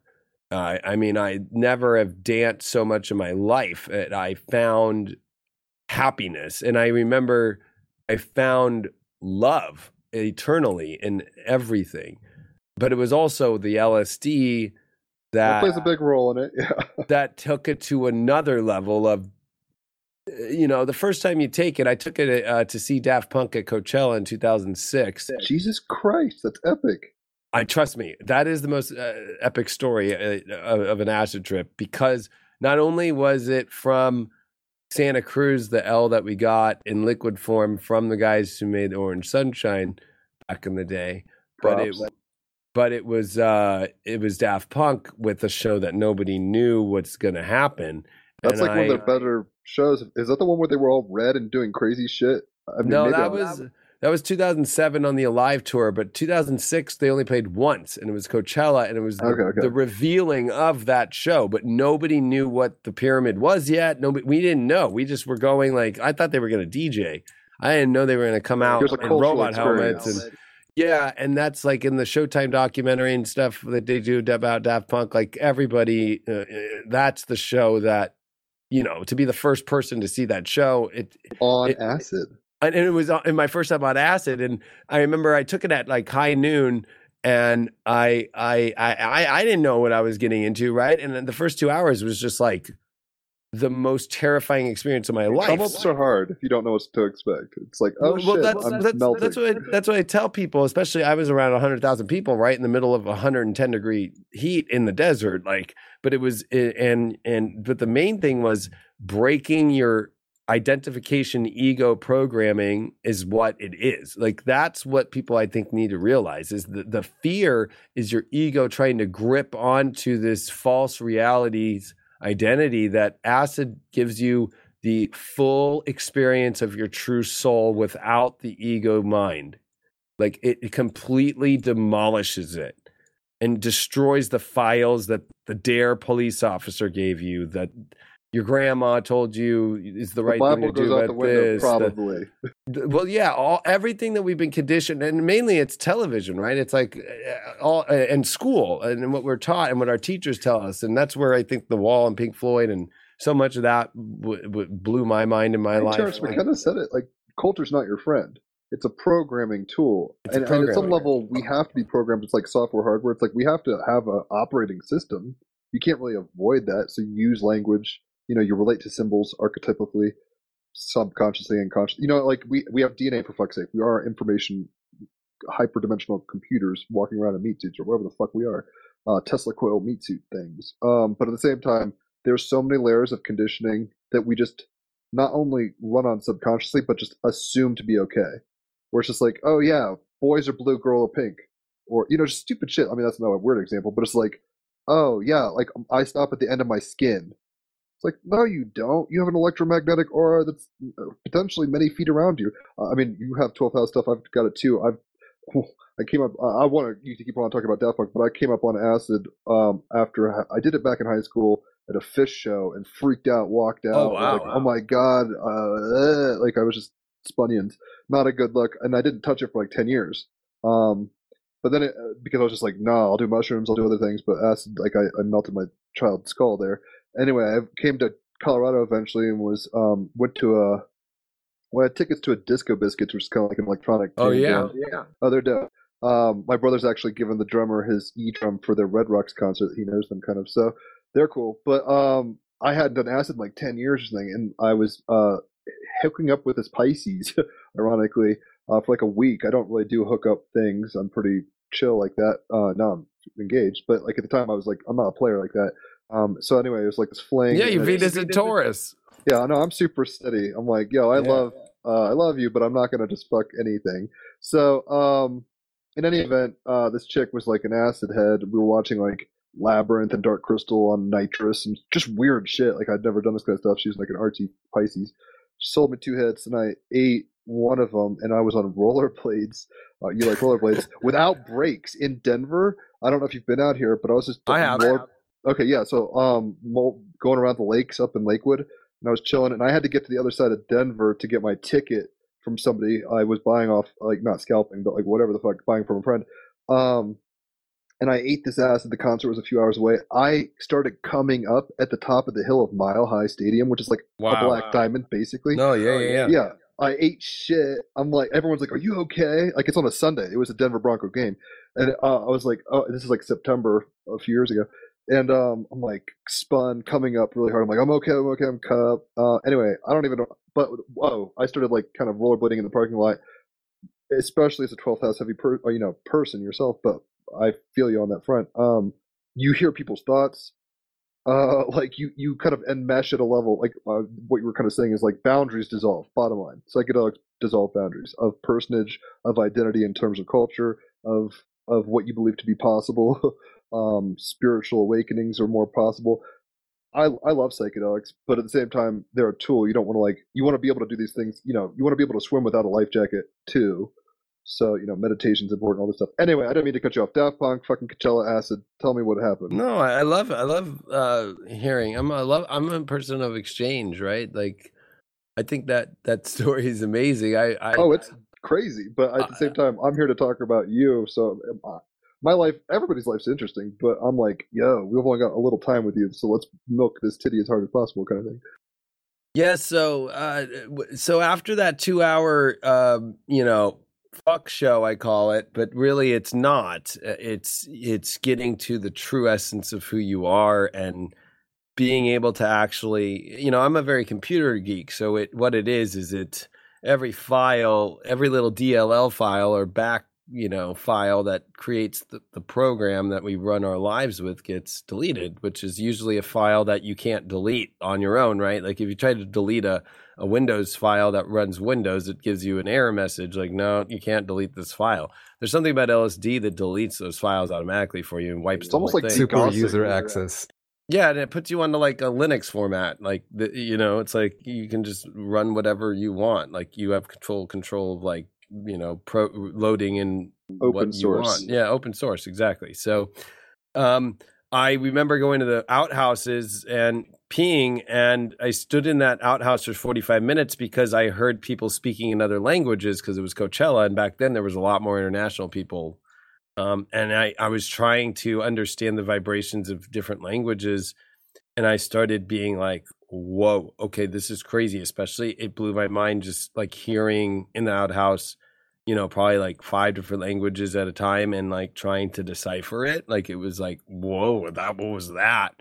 The next thing I knew, I was at Atmosphere, smoking weed for the first time on acid, and which, for the record, kids, really amplifies an acid trip. So correct. I mean, I tend not to smoke weed anymore and do that unless you really know what you're. I mean, it like triples it down, kind of thing. It's like it gets correct, and I'm only like 4 hours in, you know, at that point. Good God. And I mean, that's when it starts going to the reptilian part of your brain. Actually, so you know what it was? It was Damien Marley, then it was Atmosphere. So it was Damien Marley, and I remember I smoked with, you know, people at a Damien Marley concert have the best, like, blunts I'd ever smoked in my life, right? Like, I'm not even kidding.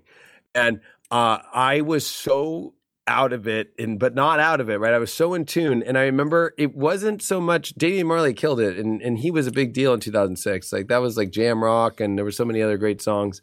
But he had a guy that would just run around with the Rasta flag, right? Just nonstop the whole time. And I was watching him and how dedicated and how passionate he was for just doing that, right?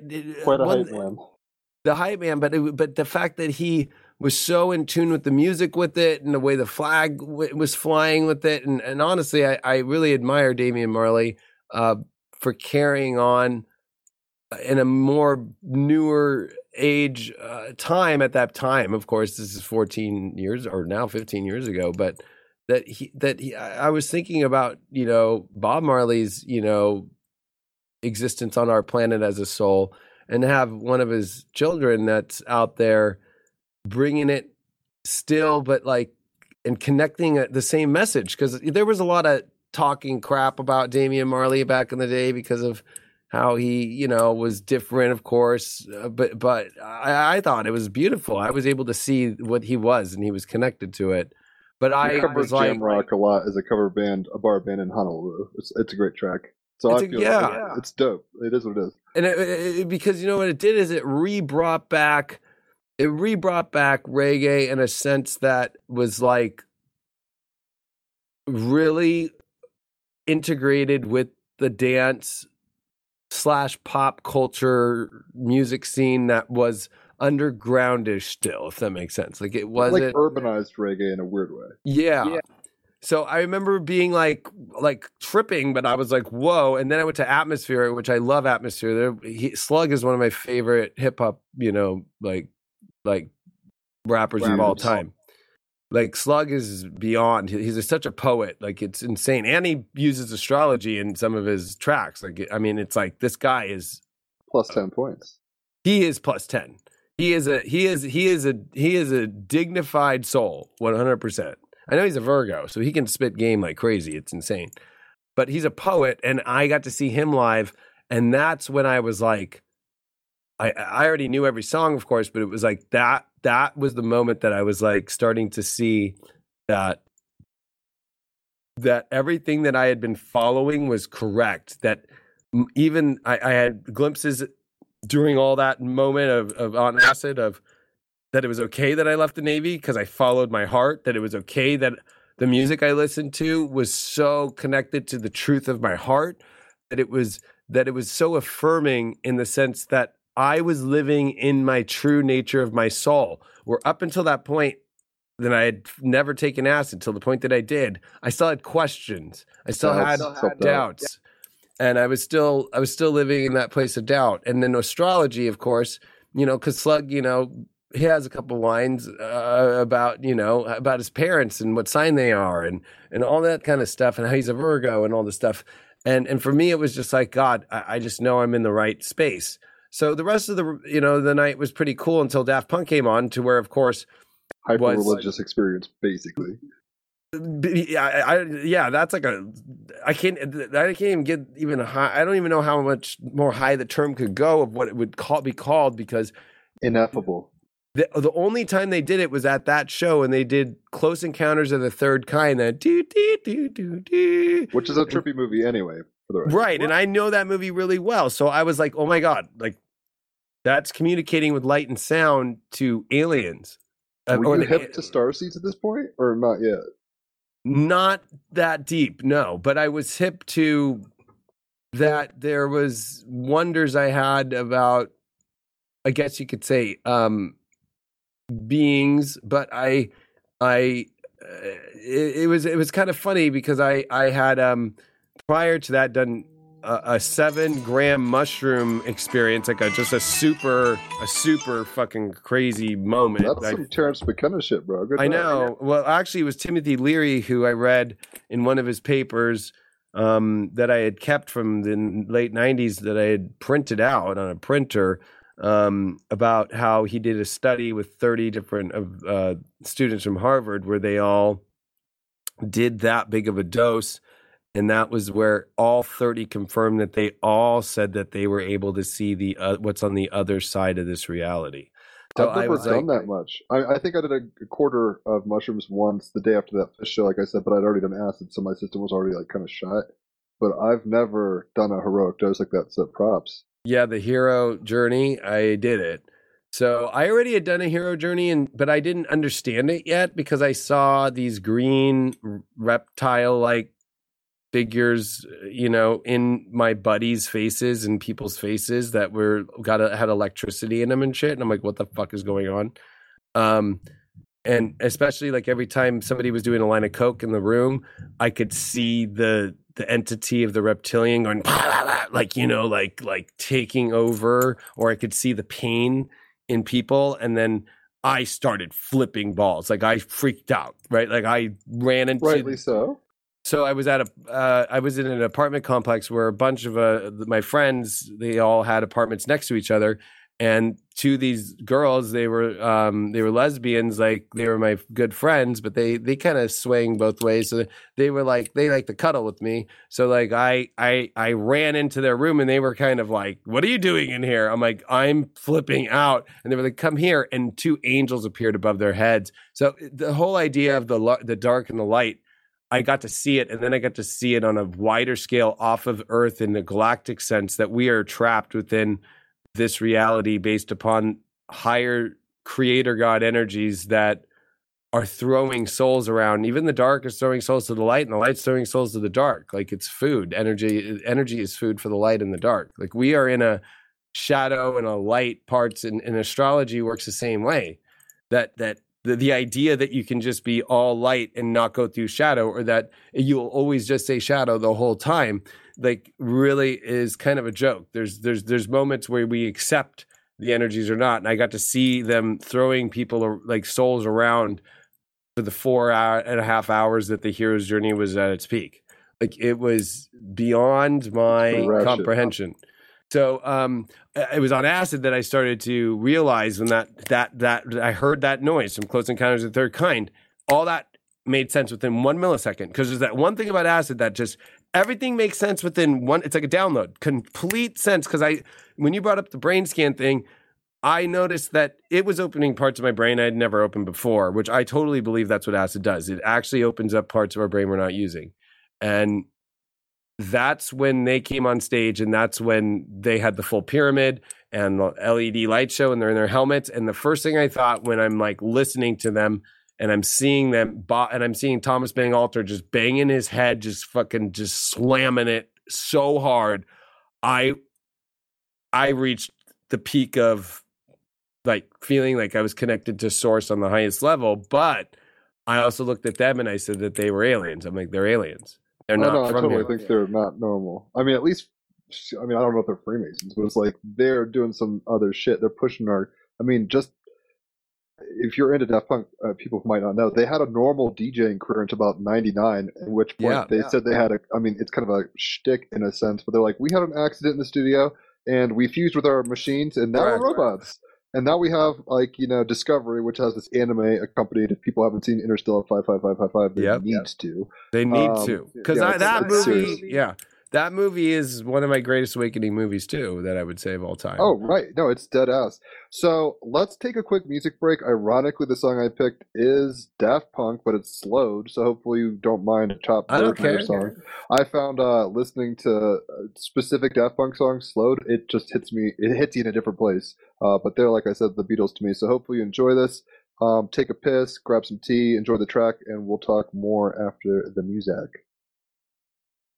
I'm back. Well, I think it's ironic that this episode is the Starman card episode, or the Alchemist, the Magician card in traditional right or wait, I will blow your mind is the motto. And I think not only does LSD literally blow your mind, not only will LSD and Daft Punk combined probably blow one's mind, but even the Starman is, you know, is talking about ideas are communicated and brought to the physical world with ease, you know, being able to kind of grok. I really do think, I don't know if you're into Terence McKenna, but it's like his stone ape theory about mushrooms kicking us into a new gear of humans. I think LSD is a similar kind of, it's like, you know how Venus is a higher octave as Neptune? It's like that. LSD is a higher octave of the same kind of process in our evolution, it would seem. I don't want to assume your presuppositions, though. So we're at Coachella. We can go anywhere from here. Hopefully you enjoyed that cut. I mean, I love Daft Punk, and I don't feel that was sacrilegious, but it definitely hits a little different chopped. Yeah, I mean, especially Voyager, that song, I mean, if you know from Interstellar 555, it's a moment after a pretty traumatic experience that brings the light back.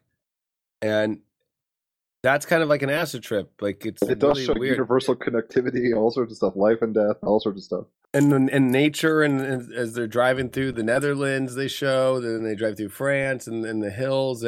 But it's also them contemplating in the car how to get through such a traumatic experience over losing the guy that saved them, and then having to take his body and go bury the body. Right? Spoilers abound. I know, but I'm just watch Interstellar 5555. Trust us, it's on YouTube. I've put it on Team Rabbit Hole before as like a live stream and been like movie night. Let's watch it. And I mean, I know I can tell you I've watched that movie probably 300 or 400 times. I'm not even joking. So I know every single little moment of that movie. But yeah, so but the weirdest part about that and how this is all connected is.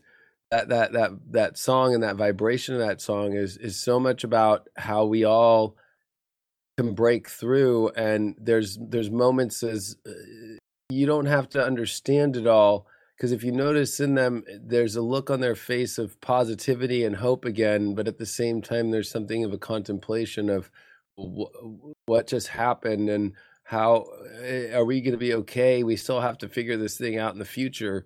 We got to figure out what this whole thing, what have we gone through? And that's kind of what we're in right now. I would feel like, you know, it's like, okay, this crazy shit's happened in 2020. And then it's like in 2021 here, some even more crazy stuff's happened. And then it's like, we're kind of in this Aquarian realm of like, wow, like moving forward. And yet we feel somewhat like there is a light at the end of this tunnel, but we don't know what that looks like yet, and we know there's a lot more to be revealed. Like in that movie, there's so much. That's when it's kind of funny. Everybody thinks that it's all been revealed and everything's all kosher at this moment. When it's like, no, we have not gone to Darkwood Manor yet, and revealed the truth. So that's what's up. Yeah, no, that film. If people, like I said, go scope it. At least Wikipedia it, so you know what the fuck's going on. But bottom line, it's basically like multi-dimensional traveling musicians get, creatives get hijacked and. You know, pyramid schemed by one percenters, and it's a fascinating little tale. It's got love in it. It's I know, and you know what's crazy is that movie came out during the same North Node and Gemini time, 2003. That movie came out, so rather apt, right? So we're in that nodal return of that movie, and that movie also. I have the poster from Germany that was at the premiere in Germany. It's in German. In my studio, and the original I got the original, as Paris Hilton would say, that's hot. So good on you on getting the good swag. I mean, that's some serious shit. I'm glad I could geek out with you on Daft Punk all the time. We're gonna have to get you back on the podcast. I don't know, are you good on time for a little longer to talk? Yeah, I'm good. Just keep me kind of posted on when you want, 5 minutes till you got a dip, and we'll say our adieus. So, I mean, clearly we're kind of going through fine-tooth comb your history. I don't mind that at all. If we don't even touch on astrology, that's straight. Like, I'd love to get you on to talk about astrology and why you pick house systems and this, that, and the other. If we can get to cool stuff like that, that's fine. But yeah, we can get to that, because I really pretty much like to kind of finish the psychedelic talk, like. That was my first moment of acid, and I already had done my hero's journey with shrooms. I already had done, I don't know, and this is at 21 years old, by the way. So like, it was April of 2006. So like, long story short, I already had done and probably like 200 times, right? I already had like done so many experiences, but that brought it all into one, right? In myself. And the confidence at that point was beyond, because I had done a reality show, my first reality show on MTV. And in 2005, I shot that. And if you watch that video, and then if you won't even know, you won't even recognize me energetically. Like, no, that's pre-acid. Okay, that makes total sense. Let's talk about that for a second, because I don't really remember the show title or something. It's kind of like an Apprentice thing, I think. Parental Control is the one I'm talking about on MTV. The first reality show I did. Did you do multiple ones? Yeah, I did two on MTV, and Parental Control next, and then I did ABC True Beauty in 2010. Or 2009 we filmed, but it aired in 2010 on ABC. But True Beauty is the one I've seen. Yeah, so that was, I've already done everything on there, and on that show I'm fucking me, like, bah, bah, bah, bah, you know, I'm all like, you know, like expressive. Whereas like my other reality show, Parental Control, you can tell I'm not as expressive. Haven't crossed the Rainbow Bridge quite yet. No, not at all. So in terms of, I had in many ways. I was actually stoned on that show, by the way, too. But shout out. Yeah. I took my driver's ed test stoned, so it's like you can do things stoned, guys. Don't think you can't. It's just you don't want to be a burnout, basically. So with the reality show that I saw, I mean, fill me in on the gaps, because that was about 2007. You were saying with Coachella, 2006, 2007. 2009, you were saying this reality show came on on ABC. Yeah, that's right. And that's what kind of so this is, we'll get into the astrology now. So I have that moment at Coachella, and I'm awake as fuck. I'm awake, and I continue to do acid through 2006, like every other weekend, like full drop, like we're talking like one hitter quitter, just one drop, gone, 12 hours, like strong. That's the only way to fly. And I never did microdosing, ever. Never did. Just straight, everything I did, Mars and Scorpio, the Sun and Leo, all in, full blown. Take it, and I'm Saturn and Scorpio, so I'm like, I am going to take, like you, I am going to go to the fucking edge of the cliff of the universe and see where I am no longer allowed to go. Exactly. Where the universe ends, I go. And so, or anything in life, I'm going to push it to the edge. And, which has its drawbacks, I'm sure we've learned. Of course, I mean I've literally, you know, blown up a ZR1 Corvette in the last year and got pulled out in a fire. You know what I mean? Like, and got pulled out of the car. Like, you know, like I've pushed things in life to see how far I can go until it, you know, okay, that's the edge. And that one thing about Saturn and Scorpios is we don't break the laws in a sense of moral code, I guess you could say, because we understand a deep sense of the necessary you know, elements of integrity with Saturn there, but we are willing to see where the universe has its boundaries fully. It's like Morpheus is like, you know, some rules can be bent, some rules can be broken, and how do you figure that shit out? You gotta play with the rules. Yeah. So from 2006 to 2009, that's when astrology really became the forefront of my life, and I was doing charts, and that's when I met Christopher Watecki within that period, and we shout out Christopher, he's cool. Yeah. Oh yeah. I mean, he had Soul Garden. He started Soul Garden in 2006. So, you know, that was Saturn Leo, by the way. So. Well, it seems like it fit right into, like, not only your history kind of shoulder rubbing in Hollywood or whatever, but it seemed what you do now was very much primed by his the philosophies being 100%. I still to this day on every podcast, and I think more astrologers need to do this. A lot of astrologers like to be like, you know, oh, I just did everything on my own. It's like, no, we all have mentors, we all have inspirations, and for me it was Christopher Watecki. He was. I mean, not only did he blow my mind on YouTube by seeing a video horoscope that touched me very deeply, but I mean, him and I literally became best friends, roommates. Like, I worked at Soul Garden for many years, like for free, like, and but then he also like took me in and let me like live with him as long as I worked for him, because I took that jump into, I'm going to go fully and escape the 9-to-5 work life and all that shit and go into being an astrologer. And he took me in for like 5 months, and I worked for Soul Garden and to pay for the rent for the room. Did his work ethic rub off on you? Because it sounded like he was just churning it out.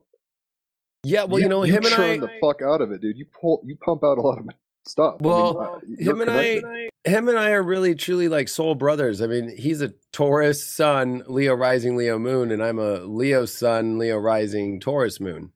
I mean, him and I... With their powers combined. Correct. Like, we're soul brothers, like...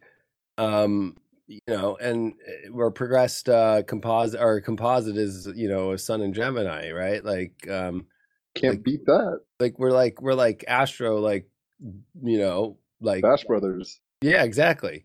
And so yeah, I just watched all the Mighty Ducks the other day, for the record. Not as good as they were back in the day. Trust me. Right. I was like, this is weak. Why did I love this shit? Like and you don't even realize, like, the first movie doesn't have any Queen. Like, that was D2 when they were like pushing the blue right, right, shit. Right. Anyway, I don't mean to go on a deep. No, that's cool. You got to remember, Watecki. I'm from Orange County, so like Anaheim Mighty Ducks right here. That they used to be the Anaheim Mighty Ducks, but now they're just the Ducks. But so at that point, with Watecki, you started like kind of tightening down the hatches, it seems, and kind of probably getting more professional about it. Well, he was in television as a producer, right? And I had done television and reality shows, but I like Christopher had built his own network out of, and he was using, you know, computers to, and he was a computer nerd like me, and he went to film school, and so he was, and he's a Taurus, so he knows how to produce. So has he seen Interstellar, for the record? Have you guys talked about that shit? Yeah, no, he has, definitely. I mean, him and I, yeah, I mean, Chris and I have gone to clubs together. We spent New Year's of 2010 together at a really random place, going into the new decade at that time and thinking about Jupiter and Uranus conjuncting and the opposite Saturn. And I mean, that's how far back like him and I go. And him and I built our relationship off like 5-hour talks of astrology every night for years. We talked on the phone every night for years, 5 hours about astrology, and wrapped back and forth, and, you know, gave each other our insights on this and that, and just built this quantum leap into astrology of that there was no other person that we both could speak to each other with, that we could speak that language in such crazy places so fast and get it without there ever being like a, I don't understand, you know what I mean? Like fully like, oh shit, that's crazy. Oh man. Oh, no latency. I mean? Zero. And, yeah, exactly. It's dope when that happens. And so he showed me the way as far as how to produce, like, because I was on TV and I didn't know how to like be this astrologer guy. So he produced. I thought I remember you kind of mentioning it on the show. You're like, oh, I like astrology. And people are like, what? Like, if am I tripping? Because I've only seen the thing that you did in 2009. Where basically, I mean, I don't really know the gist. No, like you're right. Like I didn't say I liked astrology. I was an astrologer because I was an astrologer on Soul Garden. I was doing a show that he helped me produce called Astro Mingle, which was a DJ astrology show where I would DJ and then talk astrology on Ustream.tv. So I was streaming astrology on Soul Garden, you know, in 2009. In 2008 is when I was the Leo director of Soul Garden. And then, and I was doing astrology, and then I was on a psychic hotline in 2009 doing astrology readings and stuff. Now, were you doing legit readings in Honolulu in 2010? I was like smoking weed in this. I was in Waikiki for a year. I was in Hawaii for Honolulu for 2 years, but one in Waikiki on basically a block from the beach, which was dope. But I was drinking and partying, lost my virginity there. Crazy life. I actually have a Venus aspect going through there, so not really surprising. But my neighbor was a psychic, like a phone psychic, and he would literally, we would smoke and drink, and he would smoke meth, and then he would like put people on hold and like just make up shit, and it really it disillusioned me. I was like, fuck, like you're fucking people over, they want help, like you're just getting fucked up and like charging by the minute. Like, did you take that shit seriously? Were you giving good services? No, I was taking it. Soul Garden was a place that it was about the light work, and one of the things that I can attribute to Christopher Watecki that I think he deserves massive credit for is, and some people might disagree or whatever, but the whole light worker movement that we've seen in the last 15 years is attributed to him. He was the only person on YouTube that had a full spiritual network that was doing videos with green screen format and in full production form. He made all those graphics himself, all of the music, all the stuff. And it literally was the only place where light workers were talking about the stuff that people just got into talking to over the last like 3 to 4 years. Like cutting edge. And all the people that came from Soul Garden did end up kind of splitting off into their own energies, but and that was the whole point, right? Is light workers are spread around the world to be inspirational light beacons that are interconnecting the world of light and inspiring others to be other light workers to create the grid of light throughout this planet. And that's been his mission, and that's his mission has already been accomplished, but it has not still finished. Because it is now even bigger, and he's an amazing astrologer, and he takes astrology. He created his own, way of step astrology, and going deeper into the degrees and using that. Where I'm like I can remember the dates, the history, and the. I was going to say you've got a few things that you crush on. Historical referencing is one of them. It's like, oh, this should happen X, Y, Z, and it feels like it's very comfortable for you to kind of recant what things have done. Yeah, and I'm a secular astrologer, meaning that I know the cycles, and I remember, oh yeah, Jupiter, Saturn conjuncted that year, and they squared in this year, and they opposed in that year, and that was at the same time that those planets were in that secular motion, and how they all connect. And so it's like and so with him and I, what I mean by quantum is when you can't have two astrologers like speaking the same way or looking at it the same way. You've got to have, like with Chris, with the step astrology and with the degrees and with all that and his own way of channeling. And then when I got the secular motions, and I know the exact, I'm like the crazy one that doesn't need to run a chart, right? Like you could just tell me a birth date and I'm already like, you have this here, you have that here. What time were you born? And I can already figure out in my head pretty close the rising and do the whole entire chart in my head. How convenient. Yeah. So like, it's one of those things where, with watching Chris and filming Chris and also capturing Chris doing his daily horoscopes, that guy was doing 60 plus videos a week. So to watch that and then to start helping him with that. And then him and I had a show called Astro Gossip where we would do all the stories of the mundane world. You mentioned that. It was like E.T., like Entertainment Tonight, kind of like Astro style? Is that what it was? Yep. I never saw it, but that sounds, why is that not a thing still?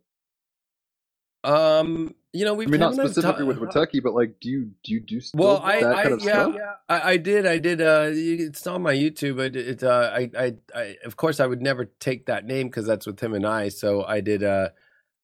What did I call it? It wasn't Astro Gossip. It was Astro. It's on my YouTube. It's like Astro. Dude, you pump out so much shit, I can't keep track of it. I mean, it's like. Well, yeah, I created a Hollywood astrology, and then it was. Astro, what is it called? I gotta look at my computer. I don't even remember the name of shows I create anymore. You've been pumping out content. I'm wondering when you take vacations, because you, like I said, I've been aware of you for about 5 years, and you've gone through a lot. You've gotten married, divorced. You've had a future life. You were working with David Hauser, not working with him anymore. You've got High Vibe now. I mean, you've gone through a lot of change since I've been watching you, right? And you've been doing this for a long time, so. Oh, it's called Astrobuzz, yeah. Astrobuzz, okay, I vaguely recall that. But like I said, not only do I have a lot of shit going on my plate, but you just pump out so much stuff. This is many deep cuts you've got going on. I don't know how much into terms of, do you feel like you've summed up your life? Do you want to kind of talk about astrology? Do you want to keep talking about how you got to where you are? We can talk astrology. I'll just finish the how it's to now is that, so Soul Garden, I was with Soul Garden until about 2012, but I started my daily horoscope, in 2012, but I was doing my own stuff, reading-wise, doing a lot of Soul Garden stuff, and then did the reality show as an astrologer, and I was the first astrologer in the world to do as a reality show. Could have popped the cherry. I had to pop that cherry, and then that whole show, I'm talking astrology. I'm like, yeah, Saturn's in Virgo, and people are like, what? I could just tell they were LA people or whatever. Like, maybe they were into it. The network can change anything they want. So I did a reading on everybody, and they made it look like I was weird, but the truth is everybody loved it. Isn't that crazy? Well, we shouldn't be surprised that reality is controlled and, produced, I guess you could say. Yeah, and so 2012, April 10th, I decided to do a daily video horoscope, and it has not stopped since. I did take 1 week off because I got sick in February of the 2020, where I got the Rona, from what it looks like, because it was 1 week before the test kits came out, which were contaminated by the CDC, by the way.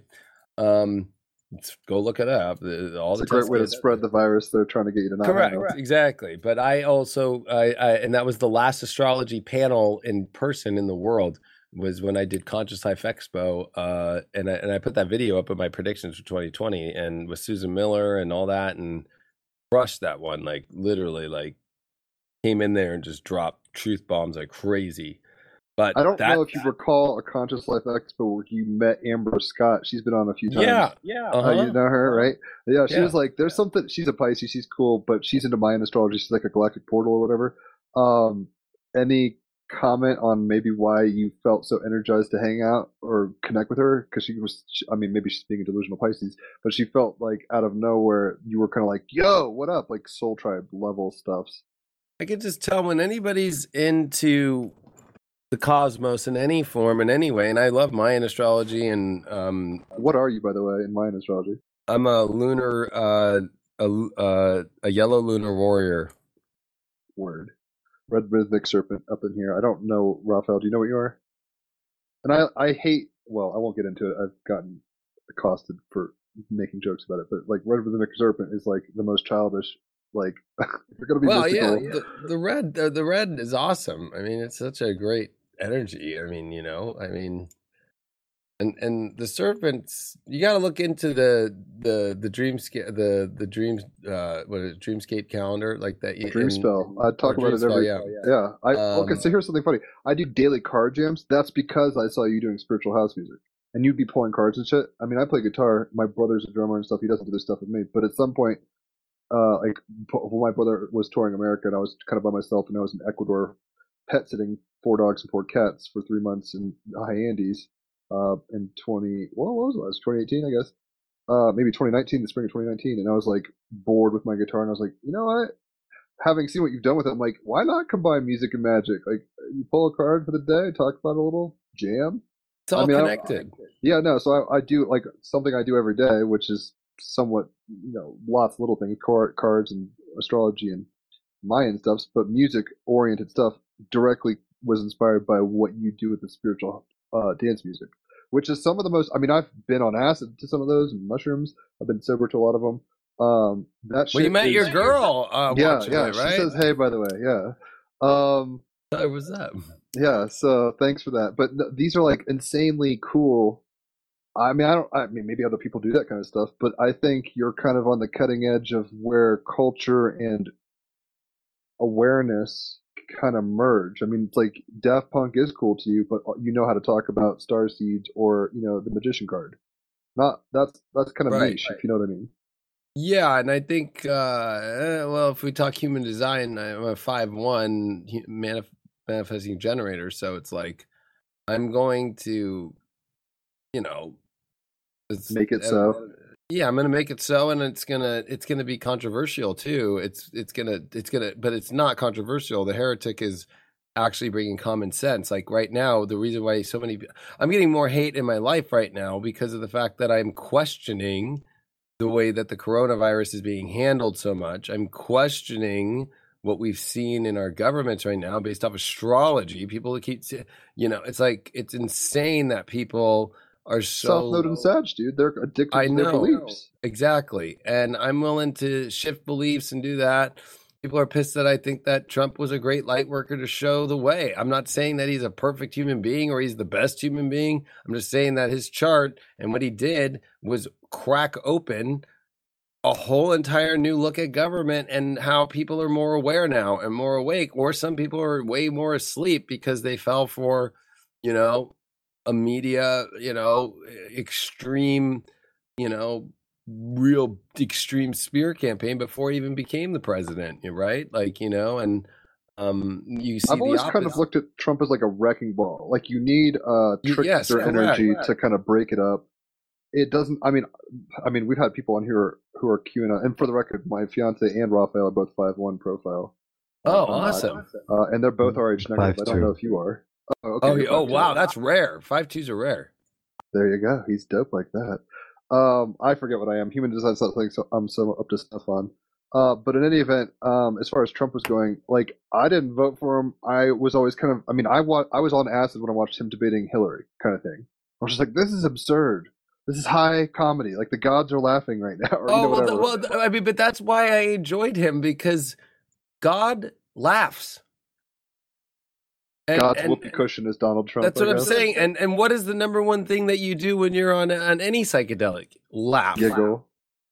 Yeah. What is the number one thing that you do when you fall in love? Laugh. What is the number one thing that you do when you're having a best time with your friends? Laugh. The idea that the evil, he did not have an evil laugh. He was funny, and when I'm a Leo rising, you get Leo rising energy. Laughing is part of the deal, and that when you're coming from the good space of the heart and or good-willed and intention, and I think people Old Boy of the Korean thriller Old Boy, not the remake. Don't watch the Josh Brolin one, but there's an original one. If you like film, it's pretty intense, but it's cool. And there's a quote in it that says like, "Laugh and you laugh with the world, cry and you cry alone," or something like that. That's realizing stuff. It's like, yeah, we might as well laugh because otherwise we're gonna cry. We're gonna kill ourselves. It's nihilism or whatever. Right. So, and I'm hermetic, so we're talking astrology. That I'm in alchemy and hermeticism. I mean, Mercury, which is the Starman card, the alchemist. Right. Exactly. That's what this episode's about. Right. If we're going to talk about being the magician card here. To be the magician, you have to understand, well, like in the magician deck, right, or the magician card, you're going to see all four of the tarot in there. You're going to see that the magician has the pentacles, it has the cup, it has a sword, and it's got the wand.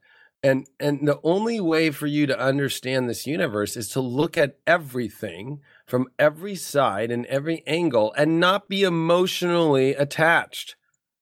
Hold on loosely, baby.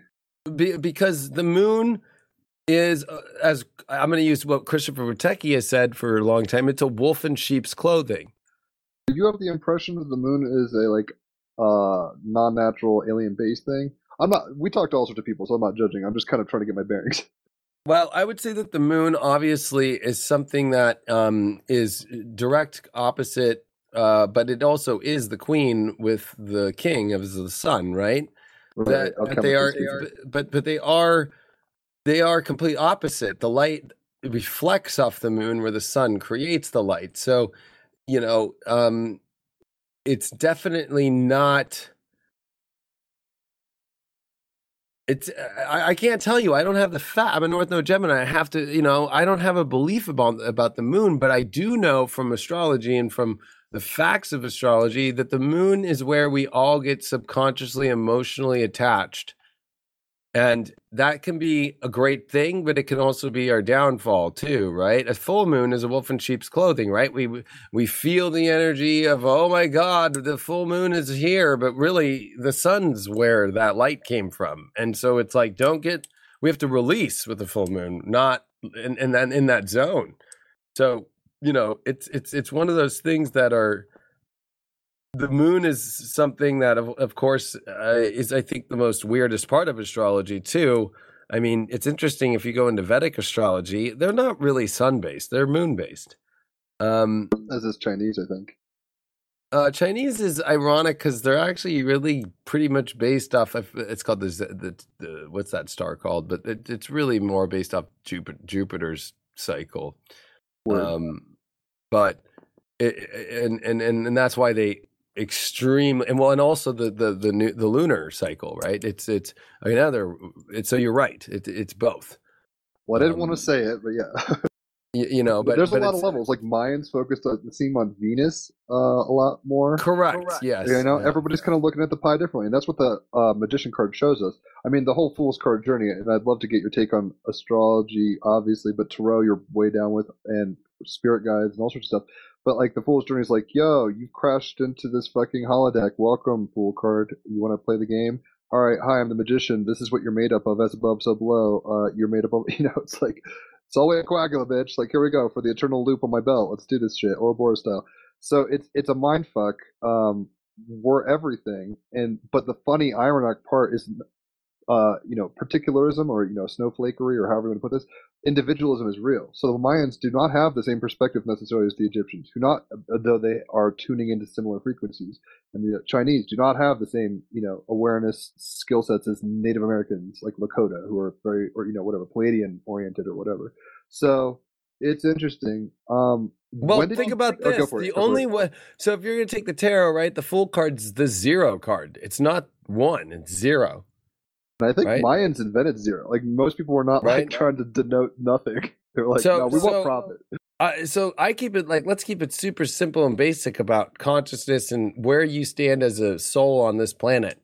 You were either the Fool, zero, or you embody the magic, the magician, and understanding, which the magician is the understanding that you are the conduit between source and this physical reality, that you understand both and you're able to connect to both. There's a lot of people who can do that. But the second card, which is technically the third card, is the High Priestess. Right. So you don't go anywhere. If you notice people in the world who go anywhere in this life, you might understand the magic, you might know how to embody it, but until you then give all that up to the High Priestess to guide you, that's when you really start to see people manifest their true life. The reason why so many people get stuck in this life in a repetitive cycle is they're usually the Fool. They're just stuck in the Fool. They're not willing, you know, and the Fool's not a bad place to be either, because, you know, I guess being naive is a great thing. And, you know, you don't have to go through the crazy awakening processes and so forth. But, you know, most of the people in life are the Fool. They're just, you know, it's just like, okay. And, you know, I see it all the time. And there's nothing, I love dogs. I've had many dogs. I have cats. I love animals. But, you know, it's like, you know, it's just like, okay, me and my dog. And, like, you know, like, we're going to go on a hike today. And okay, that's great. That's part of life. The Fool, we all got to live in our life. And it's great. And it's fun. But then there's moments where you got to know, as the magician, which is more, you know, of course, it's an alchemical process of understanding and understanding all those things. And you have to know the true form of that too, because there's been a split since the 1600s into now of alchemy and science, right? So there's this false science, like these Faucis that are, I always look at Robert Flood's hermetic, you know, pictures of, you know, stuff. And then one of them, of course, being with the globe and having the monkey with the, you know, looking at the, you know, using a science contraption. And he looks like Fauci, right? It's like, he's just a monkey. He's resonance not using, right? He, like, I mean, this is not a vaccine, by the way. This is a gene therapy. They are not creating. This is not a vaccine. It's gene therapy. It's synthetic. It's not using chicken eggs and yolks and putting a dead virus in. It's taking one, you know, protein spike from the coronavirus and throwing it in a synthetic form and having it go in you, and it does not protect you from the virus at all. It just is theoretically and hopefully going to protect people from dying. I'm not taking that shit. Good luck with that.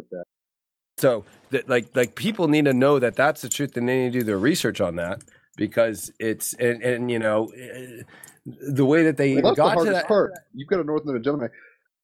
Who the truth? This is the funny part about Trump, where it's the wrecking ball. It's like false, you know, the fake news. It's like we're having a dissolute. It's almost like a collective acid trip, where it's like, what is true? How can I verify anything? You know, at one point I was like, I said I didn't right. Like Trump. I'm gonna be honest. So people think like, oh, I'm like the ultimate. Like I want to fuck Trump and suck his cock all day. It's like no, especially on the vaccine thing. It's like. That you know what he of course is going to be he's a politician. The media, if he would have said no to a vaccine or not trying to do anything of that or play that game, I bet you they would have killed him. Or on the other part of that too, right? Like he would never even have a chance of re-election. So you know. It's one of those, but I still don't agree. It's like I wish he would have had the balls to be like no. But you also notice that he would talk about the vaccine. He threw it in Mike Pence's court. And then he just used it as a thing for as an accolade, but he didn't take the vaccine himself. Just as a, you know, maybe you can get into this a bit, because we're discussing this often with Jim, and what can you verify, and where can you draw the line? How can you discriminate actions? Yeah. And one example that I like, just because of my understanding, one may say belief systems, but also experience, is that even when he supposedly, let's put it properly, when it was reported that he was tested positive for COVID-19, right. Uh-huh. He basically, you could tell, like, and everyone's like, oh, he's got it, whatever. Then they were like, oh, it's so scary because it's just going around and he didn't even do anything, you know, like walking around the car or something. But that he even then mentioned, like, oh, I got it. And I took this drug, which, by the way, also people should look into before they get into any of those, you know, experimental or, yeah. Right. Things. Like he showed that there was therapeutics. Said, yeah, exactly. This number one. And then he said, yeah, my son got it. And, you know, 15 minutes later, they tested him again and it was all fine, because I was literally like watching his rallies, just because he's much more fun to listen to than most any politician. And he's usually the most talked about. And people, I find, at least in my view, understand very little, also because they know little of actual source material, even rallies, which are, you know, not super secret or anything, but he brought it up again and again. So in that sense, greatly, I would say, alleviating any scaremongering, even just through that. And of course, you know, being a politician, being on a stage to that degree, I guess, at least to some extent, you know, you got to play the part, right? Yes, but I think you bring up the best point, Raphael, is that he only touted the vaccine as a political thing, right? But he never pressured the anybody to take it. He never told people, you know, like, and then the media got on him about, like, you know, not wearing masks. He wanted everybody to go back to work. That's balls. Like, he's just straight up just like, what the fuck? I even said, slow the testing down, stop the testing. Like, I don't know why everybody's getting tested. We're causing the problem even more because you guys are going off all these numbers of how many people got it, opposed to, you know, like, and we all know, like, what happened to the flu? It even came out that 98% of the flu is gone. So what? In Austria, it's 100%, just to let you know. Oh, so, right? So it's like... official, yeah. So it's like anybody that has 2 cents of common knowledge in the world, it's obvious that they have lumped up every single freaking flu death and every single pneumonia death and every single... death if you got tested positive. Even it came out in the UK that there was a guy who, like, died in a motorcycle accident. He had tested positive for COVID a month prior, and they put it as a COVID death. I mean, that was because all these bills that came out for the money that support the coronavirus to take care of it and to help people not have to pay for it. The only way for them to get the money is to write COVID on the death certificate or when you enter in the hospital. So why do you think they stop elective surgeries? Why do you think they stop all of that shit? I'm not saying that there aren't people in hospitals dying of COVID, but... Well, the time Pluto and Capricorn and Jupiter were... I mean, Jupiter, Saturn, and Pluto were in Capricorn. So it's like a lot of pressure on world systems and death through government, in a word way, like that. And number one place that you are going to contract the most deadliest diseases are not through... sex, but through a hospital. People go in with pneumonia in their older age and die of a second bacterial or viral, usually pneumonia or staph infection, exactly, from being in a hospital. This has been known forever. Do you think that just went away too? Like, people don't realize that going to the hospital by itself is one of, like, the top 10 leading causes of death through the surgery or through being in the hospital itself. Like that this whole idea of, you know, scaring the public so much and nobody knowing that these facts, everybody got swept. And I warned about this shit in using astrology. If we're talking astrology, like Neptune and Pisces and all sorts of crazy shit. I've been warning people for over 3 years. I sat on that stage in LAX Hilton, and I told people that a fucking plague was coming in 2020 when Jupiter, Saturn, and Pluto come together, and it would be used to the party. Everyone's like, "Fuck this guy." For years, everybody thought I was crazy, and I'm like, it's going to be used to control people. I even got it so specific to say it's going to be used to control people, and I'm like, this is not going to feel like it's from God.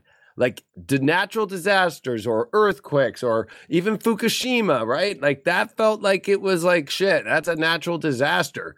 This is a man-made disaster. I'm like, it's going to feel like it's not meant, it's not divine, it's not from nature. Well, it's very Dolores Cannon split, right? Where I think we're having realities kind of split right now. And I don't know about your presuppositions in terms of the multiverse, but it's like some people are saying, I want more government regulation and more people telling me how to think and feel. And yes, you know, it's like 1984 is an option. I'm not really sure how, I mean, we've talked about this a lot on the podcast where it's like, before this drop, when I was in Australia for 3 months, and I left it around Valentine's Day, and when I was leaving, they were like, "Have you been to China?" And I'm like, "What are you talking about?" And then I got to LA, and I hung out and stayed on Venice Beach for a few days, and then went to North Hollywood, and I stayed there for a month because shit was popping. It was like, oh my god, because I had a one-way ticket to go to hang out with Raphael in Vienna. I was going to do acid at the solstice at, you know, in Stonehenge. I had all these great ideas, have Team Rabbit Hole meetups.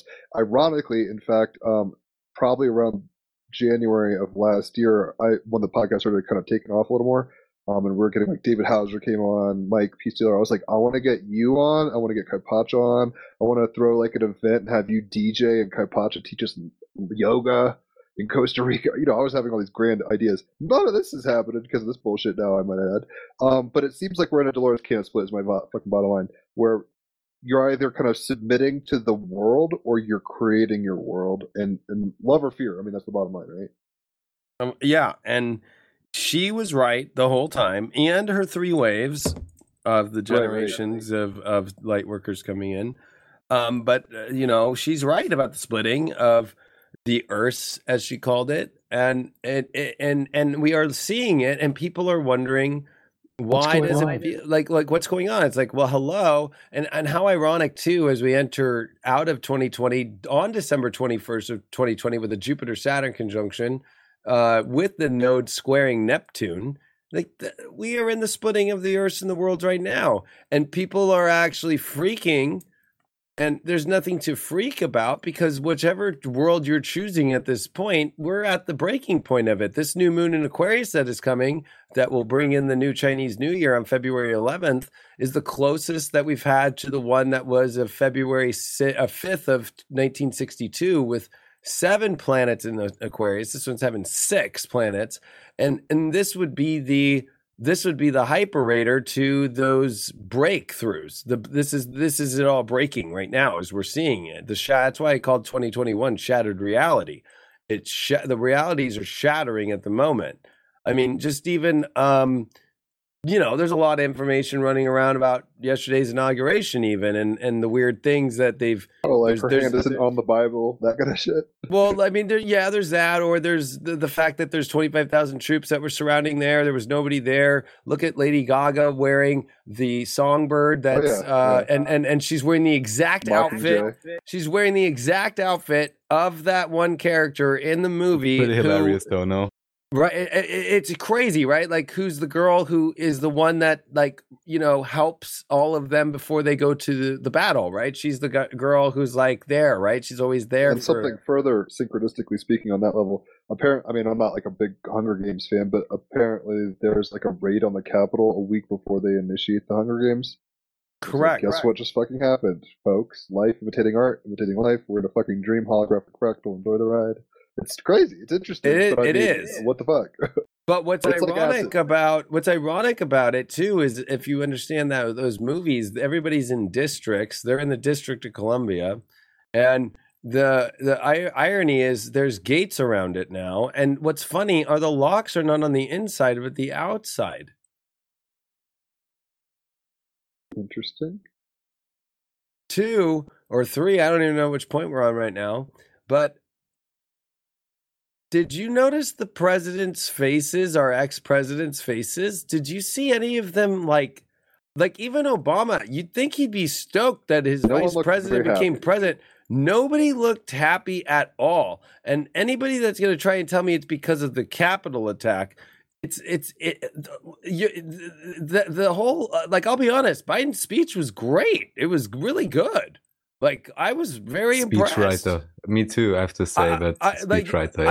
I get it. But still, it takes a unique person still to be able to deliver a message, right? On that kind of a platform, even though there was a bunch of American flags instead of people in front of him. He's had practice. It's been he's had practice. Exactly. But and there's always the cloning theory, but yeah, go ahead. Right, but you can't deny that it was not... it had I would say, a 90% of positivity in it, with like a good Boy Scout pep talk. Which let's rally. And any decent person would agree that unity is the number one thing that we should all be practicing in life, and especially in these times right now. But there were some undertones in there too about going after fundamental, domestic terrorism, and also about white supremacists and fundamental. Extremism, which goes into, basically all the subjects were anybody talking off the narrative, basically, of the government. Right. Yeah, it's just obvious that he's not credible, I guess. That's the bottom line, no? I mean, I gotta say I was impressed by the speech, but I mean, if you know he's even, as I understand, family background you don't want to look into or anything else. I mean, it's obvious that, it's a nice speech, well delivered, but look at the executive orders or whatever if you want to get a glimpse, I guess, But I'm just want to point out here that in my view, truly, as you say, shattered reality, everything is open for grabs and nothing really is as it seems. Nothing at this point, especially with the node squaring Neptune and with this being so Uranian, right? We've had Jupiter square Uranus right before this. We've had Mars conjunct Uranus during this period of this inauguration. We are in a Sun, Saturn, Jupiter, Mercury in Aquarius, which all the three biggest energies are in Aquarius right now. I think Lilith is in Taurus right now, right? Yes, and what's it was with Mars Uranus as they were conjunct. Right, yeah. So it's strange days. We're drinking some weird potions right now. I want to put it this way though, is if we're going to talk about the splitting of the earth or just this reality or the dimensions, but think about this. What's happening right now is above all of our minds' pay grades. When you're dealing with Uranus, it's what we're seeing, what we're doing and everything like that. And what we're trying to all understand is it's so high frequencied and crazied out that you can't decide. Our five senses of our brain can't even decipher it all yet. We're having to take the shattered parts of it and bring it all at one piece at a time. On random access memories, the song Contact. Yes, it's like the end of that. We're just like, shit, wait. It's like, I think aliens are talking to me, but I can't tell. Exactly. Yeah. Uh huh. And that's the crazy part. Like, it's like, it didn't take me. I mean, right away when I saw her, when Lady Gaga come out, I was like, okay, all right. And then I forgot that it took me a day to go, oh my gosh, the character in the movie that she's like the girl that's like, working. She's like taking care of, the girl in the movie. I forgot her name in the movie or whatever. It's not that great of a film, probably. It's interesting though, because that movie deals with these separate districts and kind of like it is like the highest form of I would say it's like a new form of communism in the highest sense, like a new term. Because everybody's put in districts and they all have to sacrifice, people to go fight for this kind of like battle for their districts. Like capitalistic districts. Yeah, but the point being, she's ultimately the nice lady that's leading the young children to slaughter, right? Correct. Like, and making it seem like it's okay. Because in that movie, that's what she represents. And she wore the exact outfit with the exact same symbol of the songbird, which ironically, the movie that brings about the talk of the coronavirus is named Songbird. So given Lady Gaga's like Abramovic connection, like how are you looking? Because I'm not sure about your presuppositions. I mean, you talk about being a light worker. I get that. And I was talking about this with my fiance today. I get very trapped between like everything is in harmony and nothing's out of alignment, and yet there's duality and games being played. How do you look at the world stage right now, or just in general? It doesn't even have to be political. How do you kind of come to terms with that paradox? So because Neptune's in a big square with these nodes, and ironically, the last election 4 years ago was South Node in Pisces conjunct Neptune square Saturn. Now we're dealing with Saturn square Uranus with the node squaring Neptune. What we're dealing with is, hence the show is the magician card, we're dealing with two different magicians. We're dealing with magicians that are connecting to what feels, which is giving power to the individual to see the magic for themselves and create the magic in their life. And then we're seeing another set of magic, which if you think of the last two Mercury retrogrades in Pisces from 2019 into 2020, they both were dealing with spells. The spell of the impeachment and telling everybody in 2019 that Trump was for sure going to be impeached, which he wasn't. As far as out of office, he was impeached, but he was not convicted. To we're seeing it again at the same time, right? But this time there's not going to be a Mercury retrograde in Pisces. That's what's kind of crazy. In 2020, though, it was interesting because that was Nancy Pelosi held off on the impeachment too, right? Like she's doing right now. Like that's not normal. Like, wouldn't you want to just get that thing through? Rip off the Band-Aid. Right? So there's something coming, as the same way as in last year, they pulled the same stunt, but this one's going to be different since Mercury retrograde in Aquarius. It's almost like the spell is not going to work. Now the magician feels that for anybody who's already been spelled, it'll work. But anybody who didn't fall for the spell, it won't work. And it's almost like the plan's going to go bad. It's like the magician card reversed, especially since today's going to be Mercury in Aquarius retrograding. It's going to be like the magician card's being flipped. Harry's wand is broken. Correct. And it's kind of weird that the Mercury retrogrades in Pisces from 2019 and 2020 were like the high priestess reversed, right? Like this spell of not showing, and nobody went on lockdown until after the Mercury retrograde in Pisces, after the spell was set and the trap was set, and using cruise liners that taps into the heart of, that idea of, oh, I can work and I'm supposed to then retire and go on cruises. I didn't find that ironic at all. I found, and then you got to look at the two boats that went across on both sides of the country to offer aid, right?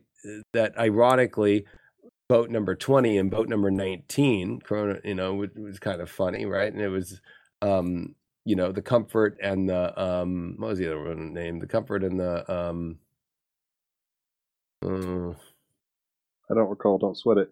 So but okay, those two were the towers of the B&J, the Baz and Ken, right? That sit between America as the spell was put down, and America seems to be the place that everybody's looking at about coronavirus. Like we think about the world, China got nobody pays attention to China. Everybody's paying attention to America. What's America doing? What's America doing? America's the worst place for it. It's the only country that's free, that's got state rights and not federal rights. That can even Biden yesterday could not do a federal mandate on every human being in America. He can on federal properties, which ironically, right after he signed that, he goes up in the Capitol or by the Lincoln Memorial and starts talking without a mask on. So he broke his own law. Also, what's interesting about the inauguration, what's weird about all this Uranian stuff, is he took the oath of office at 11:54 a.m., not noon.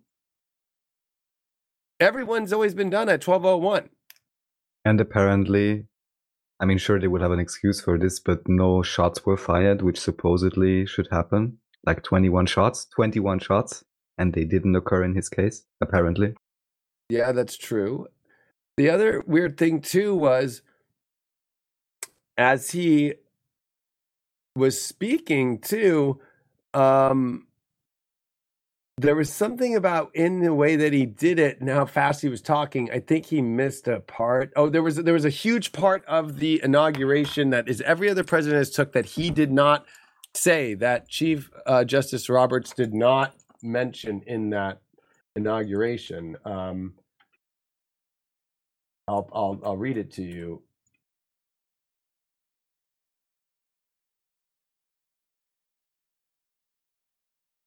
well, while you're pulling it up, I've watched a little of that situation, and like you said, it was a pretty good speech.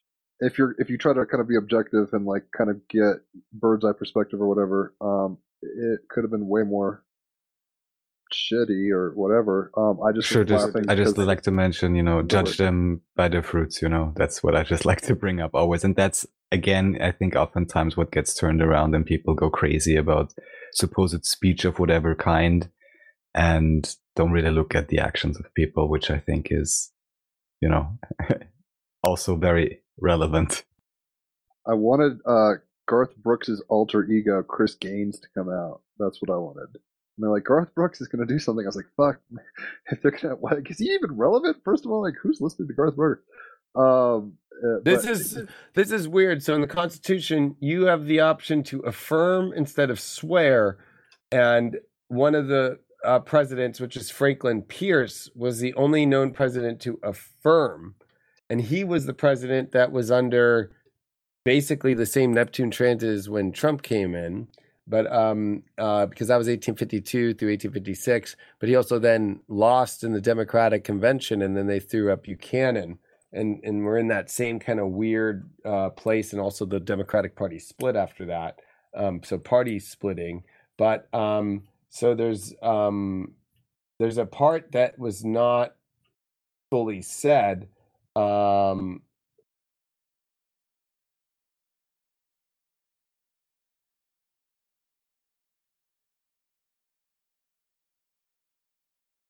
yes. Did you see that inauguration? I don't even know if you wanted to watch it.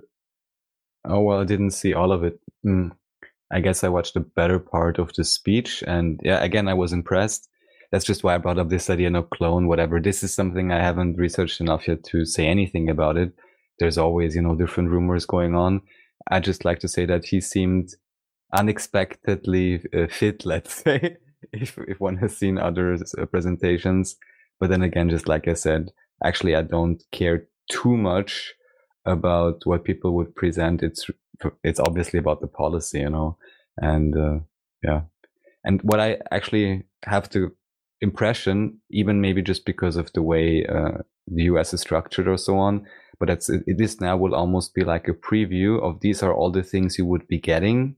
But somehow I don't see much of it truly materializing. But I guess we'll know more pretty soon. Have you already found the passage you wanted to read? I'm finding it right now. It's actually so funny in how they're like, they're making it very hard to find. Surprise, surprise. Well, with your Saturn and third house, Scorpio, I'm pretty sure you're going to find it. So one other thing that I thought was funny was Biden's hair was kind of flopping up in the wind. And he looked a little like Trump and how people make fun of Trump's hair. And I figured that for an inauguration, Biden might look back on this and be like, God damn. Well, what I just love, and I guess some channels make a good show of it. Some of them maybe, you know, not CNN probably because they should just show one side. But just comparing the media representation basically of Biden and of Trump, especially the commentary just after they've won. And how it is just so crazy different. And to me, yeah, at least, you know, that's always such an indication that there is something up. And I almost cannot fathom how people can't get that, you know, that there's something strange for sure going on. There's something very strange going on. It feels like we just have a shitty locomotive driver. And I'm not sure if I want to jump off the train yet. Particularly, I'm like, America's pretty cool. It's got a lot of resources and great cities and all sorts of stuff. But it feels like we've been duped by a, like you were talking about, in The Magician Reversed, it feels like, I don't know, if you've ever watched the show Lost back in the day. Yeah. I actually moved to Honolulu the week after that premiered, and like I was in Waikiki, like I said, and I was unaware, but they were doing like a red carpet thing on that beach, and I would have gone, but I was unaware of it, like a dumbass. How late that I was. So anyway, it feels like that, like lodges. I mean, it's always been lodges, White Lodge, Black Lodge, Twin Peaks kind of thing. But it feels like something's changed. Like, I guess the darker forces have taken an offensive move as opposed to being in the shadows, if that makes any sense. I mean, I think that what we're dealing with right now, as I told you on my hero's journey on how, you know, there's this whole dark and light, like, of course, battle, but then there's also this dark and light that kind of, in weird ways, kind of can work together too. And I think one of the craziest things about it all, which actually might be what all this Aquarius and all this Uranus stuff is that there's a third part of all this, right? Like, whether that's an alien entity or some other kind of, other entity. Archon. Or, especially because we're dealing with the media and we're dealing with black mirrors, literally, that we watch everything on, which is, and occultism, which is used for, spells. We're at a really weird moment of people, as this is a rabbit hole podcast. People are really going to have to, deprogram themselves from the kind of obsession and slash comfort and stability that the media, and because we saw it on the news or we saw it, that it happened. A lot of what I think we've been seeing for years, probably going back longer than we realize, is, a good example is like, whether it's voting or whatever, it's like you see, okay, a little video of like, okay, there's some people in a line here, and then the rest of it's in a studio, and then the numbers are put on a screen, and that's what it is. Like, what's real and what's manufactured not. Reality. Correct. And that, little things that people are not paying attention to, like, and that's what's crazy about the,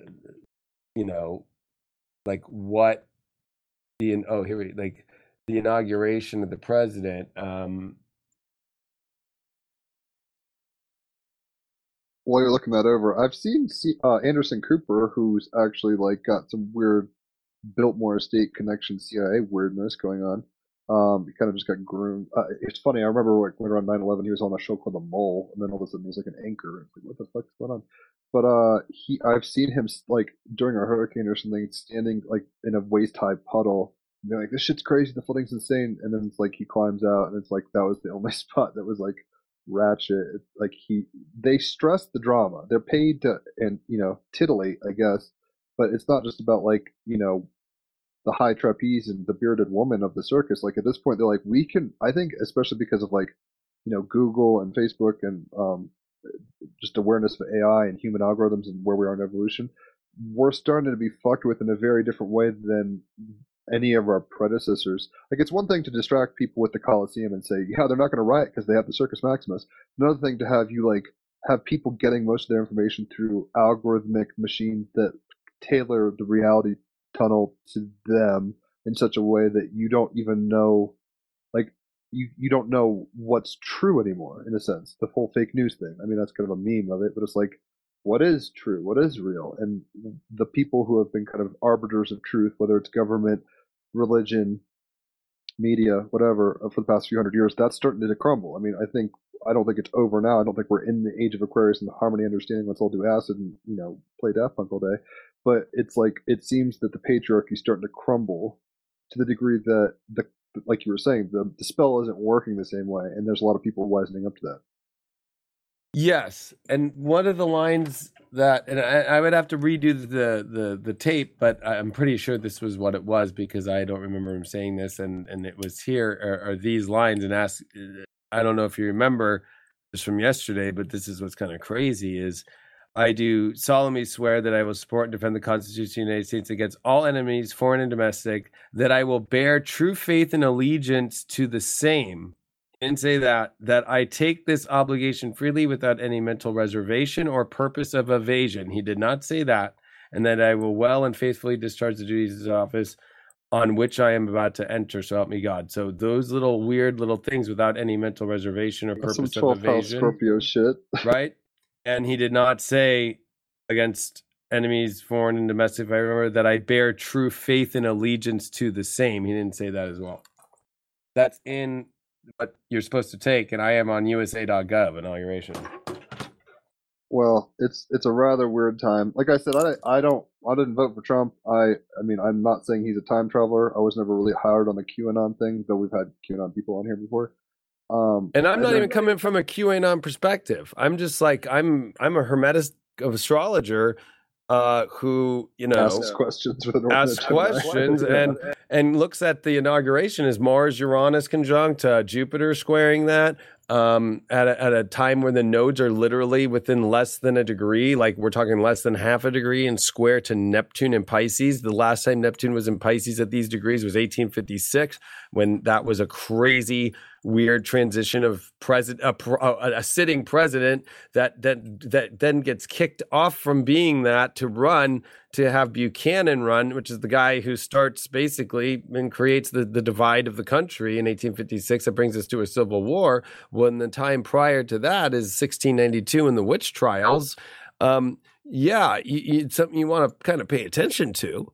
And there was a lot of deception on both sides. And that was bloody Kansas, where there was voting fraud in 1854 about, free states, right? Kansas was a free soiler state.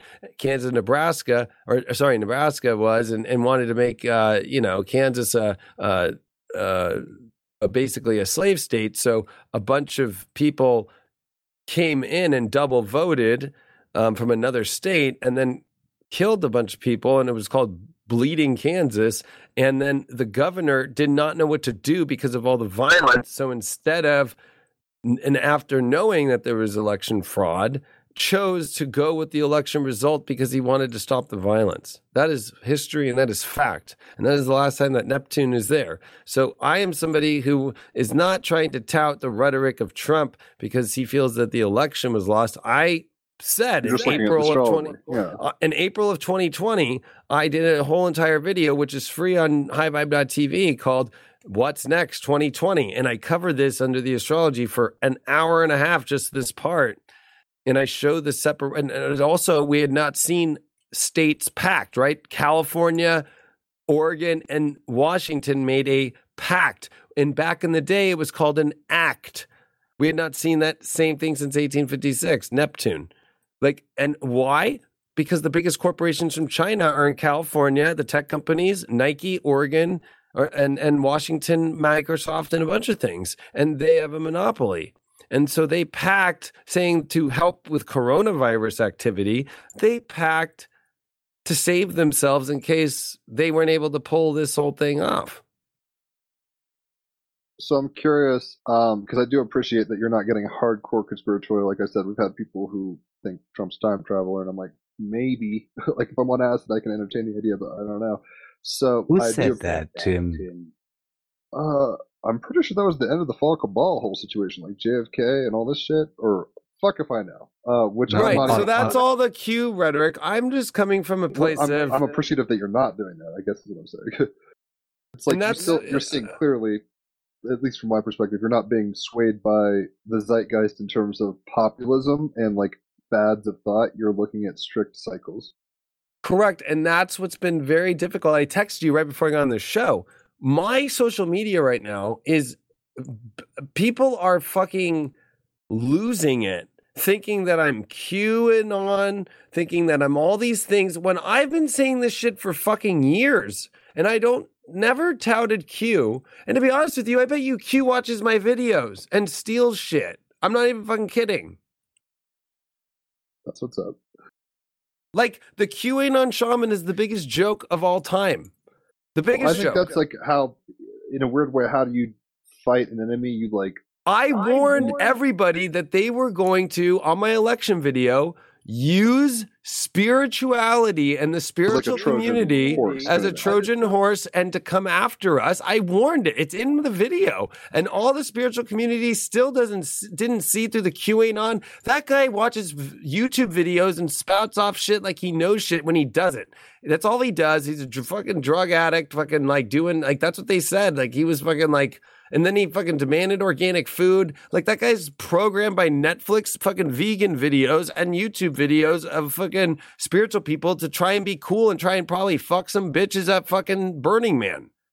I mean, you yourself said that probably most of the participants were actors, right? Or many strange things going on. So I think what has to be clear, and we just spoke about manufactured reality, that to the extent that a control structure can... It would always take any anything that could pose an opposition in any way, shape or form, you know, frame it in a bad way, lump everyone together, and then guilt everyone of not associating, not thinking, not talking about things, you know. It's always the same process. So I wouldn't even take that as a valid example. I never heard of QAnon shaman. I'm not deep into these things in that sense. But I know. But what I just want to say is that I wouldn't have been aware that he would have been so popular, or I would always have had the best intel within the Q movement or anything like that, you know. So it's just like a patsy framing thing to scare off people. But why? And that's the interesting thing, even with all the banning of QAnon. Also here I want to say, if there was nothing there at all, why go into the effort of like banning that content left and right? Also doesn't really make sense to me. Well, it's funny because this exact same sorrow cycle of the eclipse we just had on December 14th was the exact same cycle of eclipses we had in June of 2001 through December of 2002, which was 9/11, and and the nodes changing into Gemini, and same thing like this, right? And what's crazy. And Sag, which is crazy because now instead of it being about terrorists that are foreign, it's about domestic terrorism. It's flipped. Your body is the enemy. Correct. And now it's but they were doing the same thing, right? They were doing the whole like, okay, we got to make sure that people in America aren't creating sleeper cells, is what they used to call it. Now these are like jihad Johnny stuff. And then the Capitol event is the 9/11 event, right? That is being used as setting up like new age people that if you question things or use these cycles, or especially they use this Q shaman guy who has planets tattooed on his hands. He has a bunch of other weird fucking symbols, but the weirdest part about the whole thing with him is like he's at a BLM rally with a Q sent me here and then talking all this, you know. It's really well slick manufactured. He's Sun and Cancer exactly opposed Neptune and Capricorn. He's the Sun opposed Neptune. Robert Phoenix did his chart about a week and a half ago, and he just got banned off live streaming off YouTube. And he's an astrologer because of reading because of just talking truth. I you know, like people so where do you see all this leading? It seems like the news because Raphael is like very optimistic. He's like, people will wake up, and I'm like, I don't know, man. I think people are being psyopted at like 10 levels, and they're Stockholming themselves. And I think it's both. I think one, we got to be optimistic in the sense that Raphael's probably right that people are waking up, and that through Aquarius especially, you know, I you have to remember that people can only take it too far to where once their freedoms are at the last call, they revolt. They're not going to take it, right? But the scary part that you're feeling, Jim, is that this is it's a very tight noose that keeps coming, or I call it a trash compactor, like in Star Wars, right? In Episode 4, like when they're all this, like, oh, plus there's an alien maybe in the water or whatever. Well, that's the other weird part about it. The new coronavirus still has a 180-day,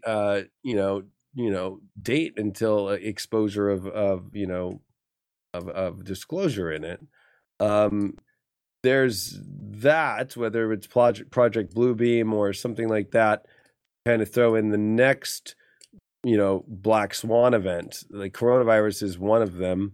There's obviously some sort of other black swan event to kind of turn everything into another direction, right? Who knows if it'll be alien per se, or if it'll be, you know, I'm going to take this to kind of the higher quantum level here, is that we're also focused on this stupid game when really, the biggest game happening right now is in the cosmos, the sun and the sunspot activity, the galactic activity with the sun, and also with the pole shift that is getting hairier and hairier, and the 28 glitches that Earth's rotation had at 1.5 milliseconds in 50 years of recording data. That was only happening once on average a year. It happened 28 times, or 26 times in 2020, which creates the 1 second off on our rotation, which they're trying to have to adjust. And this is because of the polar shift. And that also the other planets are changing their temperatures, and their magnetic fields are changing just the same as Earth. So this is the bigger... pool part is changing for everybody. Correct. And the Earth's magnetic field is now at 25% weaker than what is normal, which is scary. So we're getting sprayed by cosmic whatever. Correct, which would also be, I would say, if I were to use astrology and looking at the Jupiter, Pluto, Saturn, which, of course, there's the feeling of deep state and all these kind of things, but the deeper secret is what's behind coronavirus, which I would even say that the Wuhan virus and it being a virus is the secret. That's not the secret. The secret is that there are things coming into the atmosphere through our magnetic field being so weak, whether it's asteroids that hit our Earth, little ones, of course, that then break into, pieces of dust that gets scattered upon the Earth. That is a foreign entity that they are trying to, that they either know about or they like downplay or scapegoat on something else. Yeah, like, we're sick, but actually we're just maybe going through a planetary evolution that is correct. This is what the Mayans even warned about in many ways, right? And the end of the world is the splitting of the world, and there's a weird 8-year energy we've been through from December 21st, 2012 to December 21st, 2020 with this Jupiter-Saturn conjunction that, the Higgs collider went off in 2012. That Dolores Cannon was right, that there was almost like a forced scientific from not the divine paradigm shift, like parallel universe shift that we went through. And it's almost like we are in the movie. Did you ever watch the show Sliders with Jerry O'Connell? I get the idea though. I just binged Dark. If you've never seen that, scope that motherfucking show. It's crazy. I watched it actually. It's an amazing show as far as they don't even know. They get at least he figures out the timer to be able to know when the portal will open to jump to the next reality. And they keep trying to find their reality in which is their normal home. They get so close sometimes where everything's normal, but then like one little thing will be off. Like it'll be like, oh, the Chicago Dodgers. Oh, no, we're in the wrong one, So it's like. That gets into Mandela effect. I'm not sure if you've experienced that personally, but I grew up with the gosh dang Berenstain Bears with EIN. Like straight up, I had all the books. Correct, and that's what I'm. What the actual fuck? That's why I brought up Biden's inauguration speech and how is it missing parts of the normal inauguration that every president's took that was bypassed. That's bizarre. Just for the record, Raphael, Haley, my fiance, is listening, and she just said it was coming in and out, whatever the live stream, and now it's completely off. So I think we're still recording. I can still hear you guys. I'm not sure if the technical side is going now. I still got you guys. Word, yeah. We start talking about multiple realities. I'm kind of curious, David, what your presuppositions in terms of I've heard you at points, maybe not so much as lately, but like talking about Pleiadian and starseed connections. Where do you look at the cosmic game? If we just kind of forget Earth for a minute, how do you look at the whole soup? What do you think the joke of it all is, kind of thing?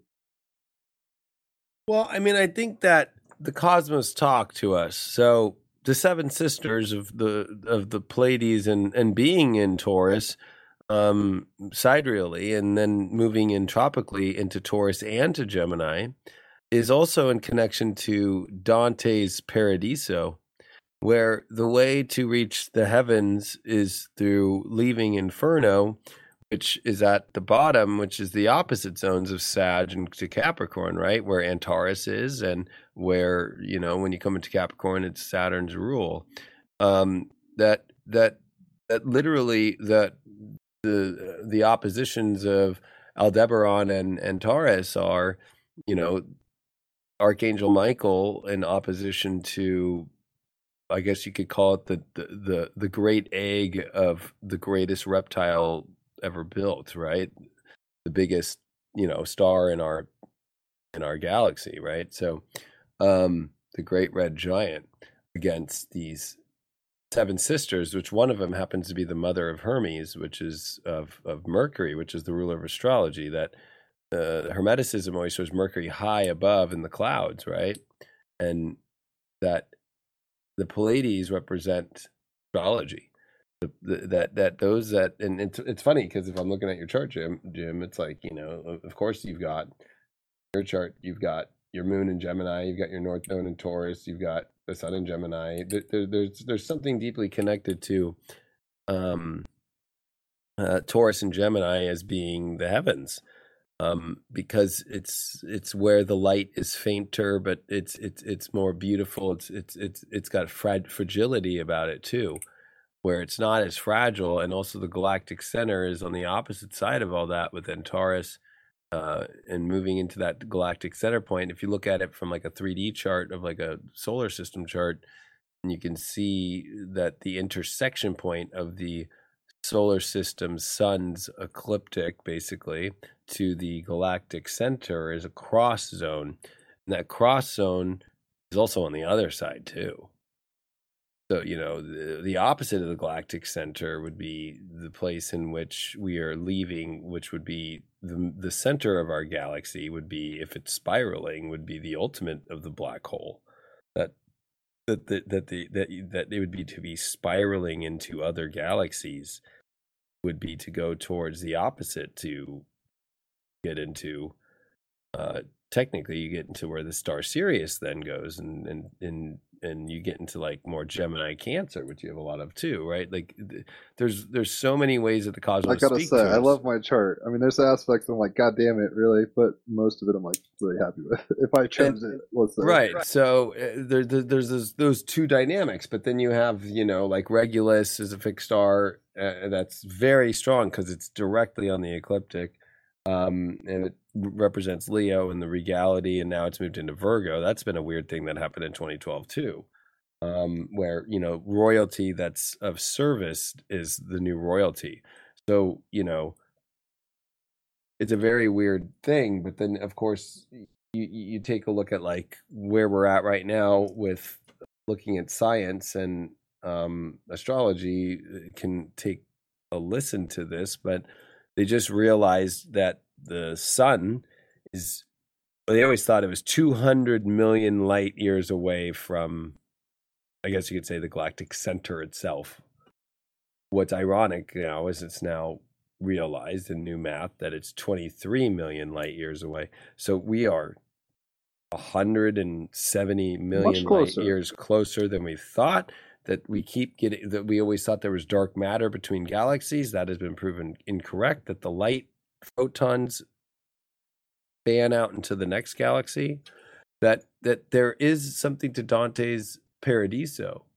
I did a whole thing on it recently on my 2020 climax that, with Jupiter and Saturn in Aquarius. And you got to remember, though, that Capricorn and Aquarius are the bottom of the chart. Technically, we think of Cancer and Capricorn as this bottom in chart.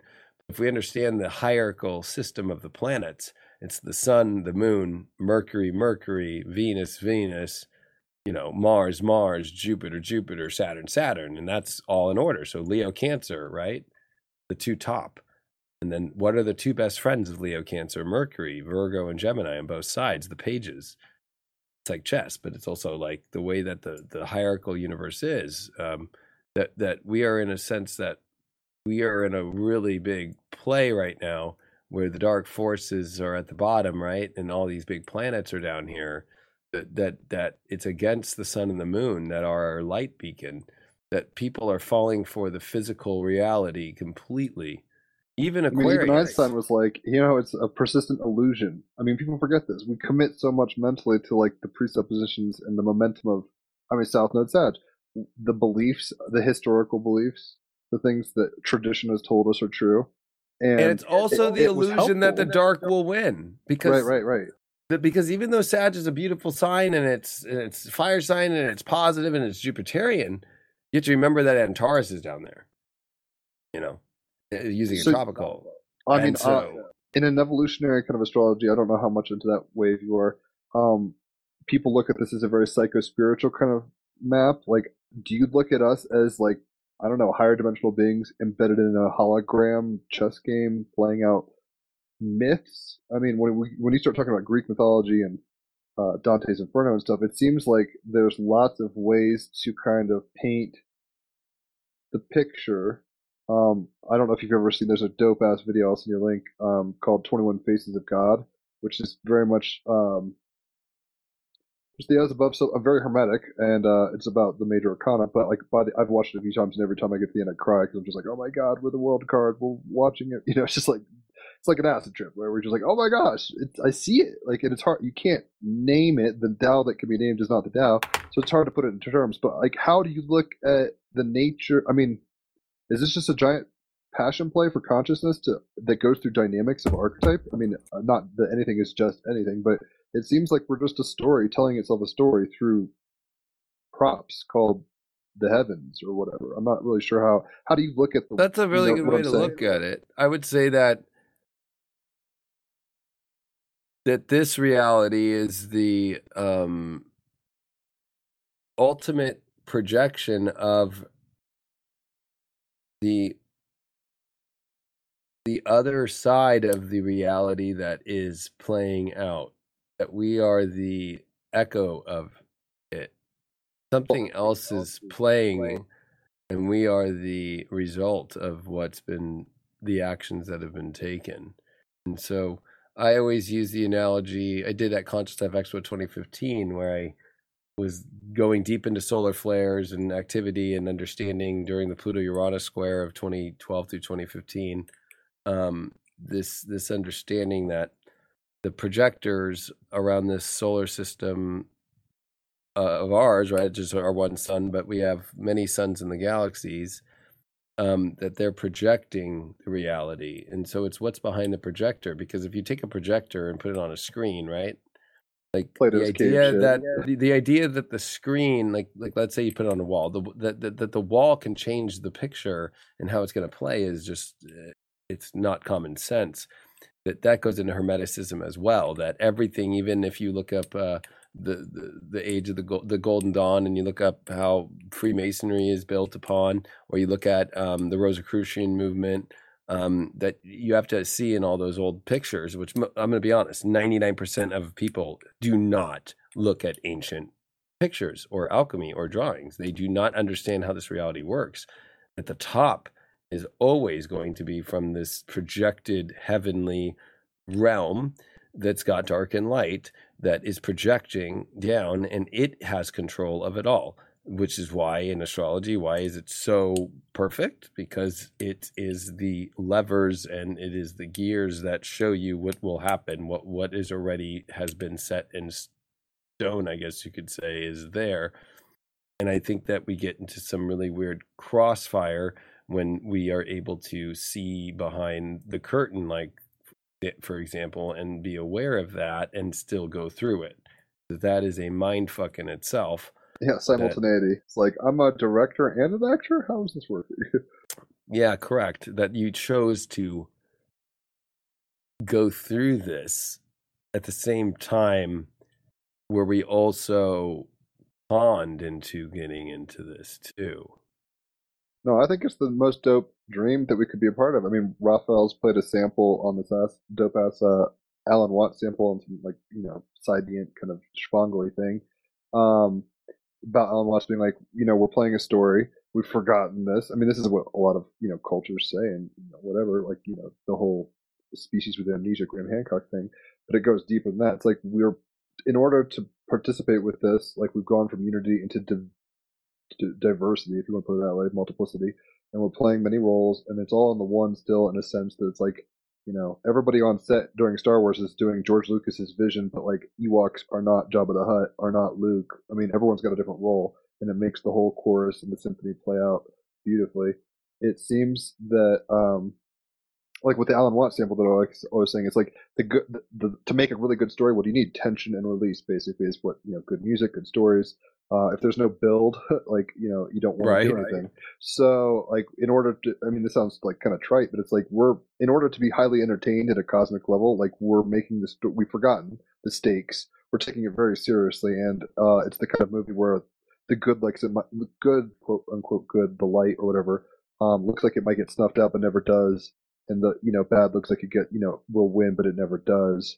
And it just kind of perpetuates perennially and, you know, in a holofractal kind of sense. Which I can dig, but it feels like we're end. I mean, post 2012, definitely for me personally, that's when I started kind of turning on to you, turning on to psychedelics, you know, the whole nine yards. It seems we're entering an evolution of the species where a lot of people are waking up to certain levels of themselves, and that's going to change the game. I mean, if there's a lot of Buddhas at once, it's not the same as one Buddha, if that makes sense. You know what I mean? If like a shit ton of Jesus are running around. So I think people are like turning onto their X-Men powers and turning onto their mission, and but the powers that be want to make you have fluorinated water or whatever. I mean, if we want to go hyper new age, and they want to turn you onto a TV and just say, watch this and only listen to what we tell you to believe. It's an interesting moment. It seems like we're, I mean, we asked for this, I guess, in a strange way, but at the same time, it's like, you know, The Empire Strikes Back or something, where it's like, darker. It's like, oh shit, this isn't quite going how I expected. Well, and I think that's where people have to start to make the discernment, and I think past life regression is very important for people, and that past life regression is something that is more than just looking at your past lives, that once you reach kind of the end point of your past lives, you start to then go forward. This would go into understanding more. That's why I called that app Future Life, and that network that I started going into my future lives, if you're able to go backwards with your regression, you're able to go forward. But at the same time, you're able to also go linear and quantum and go into the origination of where you are is your higher self and why you are here and experiencing this, that there is two parts to the story, that there is this part experiencing it, and there's the other side that is running it, that you are also part of on that other side. That's what's up. Because when I started jumping to the fourth and fifth dimensions and actually speaking with Source, and then as an apprentice to the architects of the universe, that was why I came back down here, that there's people that have to wake up and realize that you came down here to help people who got conned. And I'm going to say that, since that's been a popular word, that it's okay to continue to stay down here to learn certain lessons and so forth. When I had my great, you know, wild fucking 7 gram shroom experience, to see that both sides are playing us the same way we look in government, and the Democrats and the Republicans are both playing us, or you look in any other country, we always see that there's more going on than we see. That even some of these archetypes that we connect with and so forth, that the archetype to connect with is source only and human and the superhuman that you are, and breaking the spell of all these other dimensional beings that are acting as your ultimate saviors or,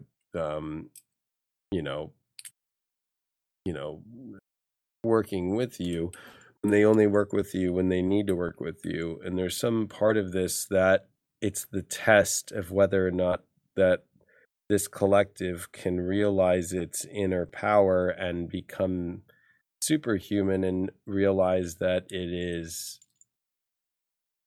truly a powerful species that they are terrified of the powers that we hold. So the only way to shun the power of a species, or especially a collective group of souls, is to basically condition them and create an environment into which they feel that they are not at all.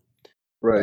And that the idea of this disclosure that's trying to come out in everything is that, look at these other beings out there seem to have more knowledge than us, or have to have all this more. It's all the psyop. The psyop is that there is no higher being than you and your connection to source. You are the christened one of the highest form already. and you have to break the spell. And that's what light workers are doing, because when you find your light, and I admire both of you and for following your truth, because being and doing what you do, whatever that might be, is finding your superpower and not relying upon some sort of other entity or some sort of being or something that has more power than yourself, because you're doing it through the power of the source, God itself, and that you're not giving that power as some sort of separate thing. It is channeling itself through you, and you are connecting to your true source and getting through the screens and the smoke screens of the illusions that we are a random place. That's why I love Ptolemy so much, is what he proved in astrology, not only with just the understanding of the rotations of the planets and how to really predict and understand them precisely, but that he helped us understand that because if consciousness truly is happening from your point of view and right now on this earth, the truth is that we really are at the center of the universe where we're at from our perspective as consciousness.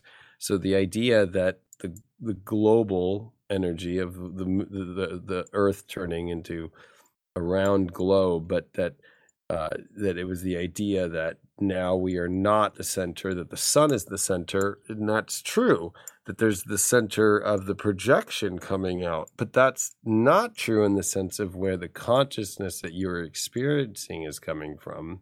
And it's coming, so it's about learning both.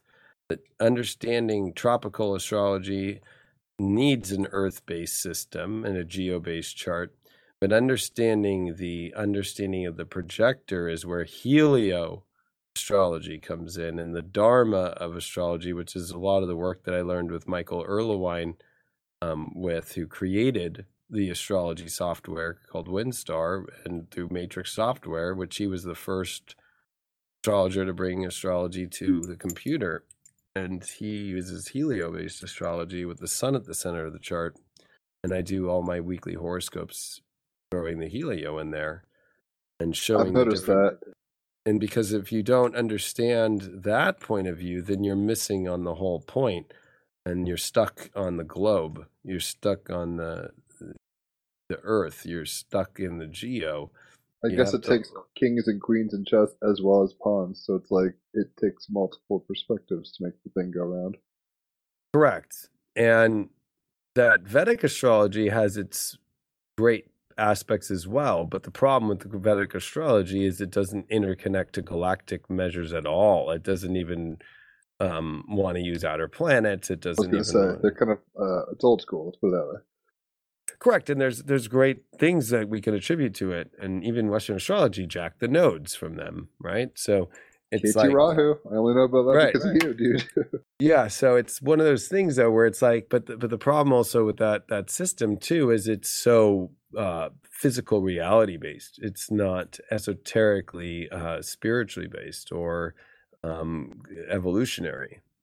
They don't want to, and we have to remember that every Vedic astrologer out there, except a couple few, like Vic Dakara and Nicole Brenny, and there's some great people out there that are doing the hybrid of mixing the Vedic principles. I think Vic had a good book with tropical, with putting it into the tropical areas and moving the nakshatras into tropical. Yeah, exactly. He had a book on nakshatras. Yeah, yes, exactly. And so what they are doing is some great, great work. And I feel that that understanding, Western astrologers have to do that with helio. It's the next frontier. I mean, yeah, on the one hand, same as it ever was, but at the same time. Or think about this. What happens if, let's say, we do end up on the moon and somebody has a baby on the moon? How are they going to be? What's their astrology? What's their astrology? What's going to be the astrology if somebody's born on Mars? What's going to be the astrology if somebody's born in space? Good point. I don't even know. And how so that's when the species starts to turn. Or So AI is another thing too, right? AI is something that is, AI is something that, you know, especially with now the quad computer, right, that's come out, supercomputer and so forth. Like this thing can take data and it can do all these things, and it can do it at rapid speeds. But we are light beings that travel at the speed of light. So the idea that AI is going to take us over is whether or not we are going to fall for that in ourselves. It's also the energy that we, it's a little Star Wars-ish, is if a Jedi Knight can tell, you know, these are not the droids that you're looking for. That is the most important thing that came out of all of Star Wars, is just that line.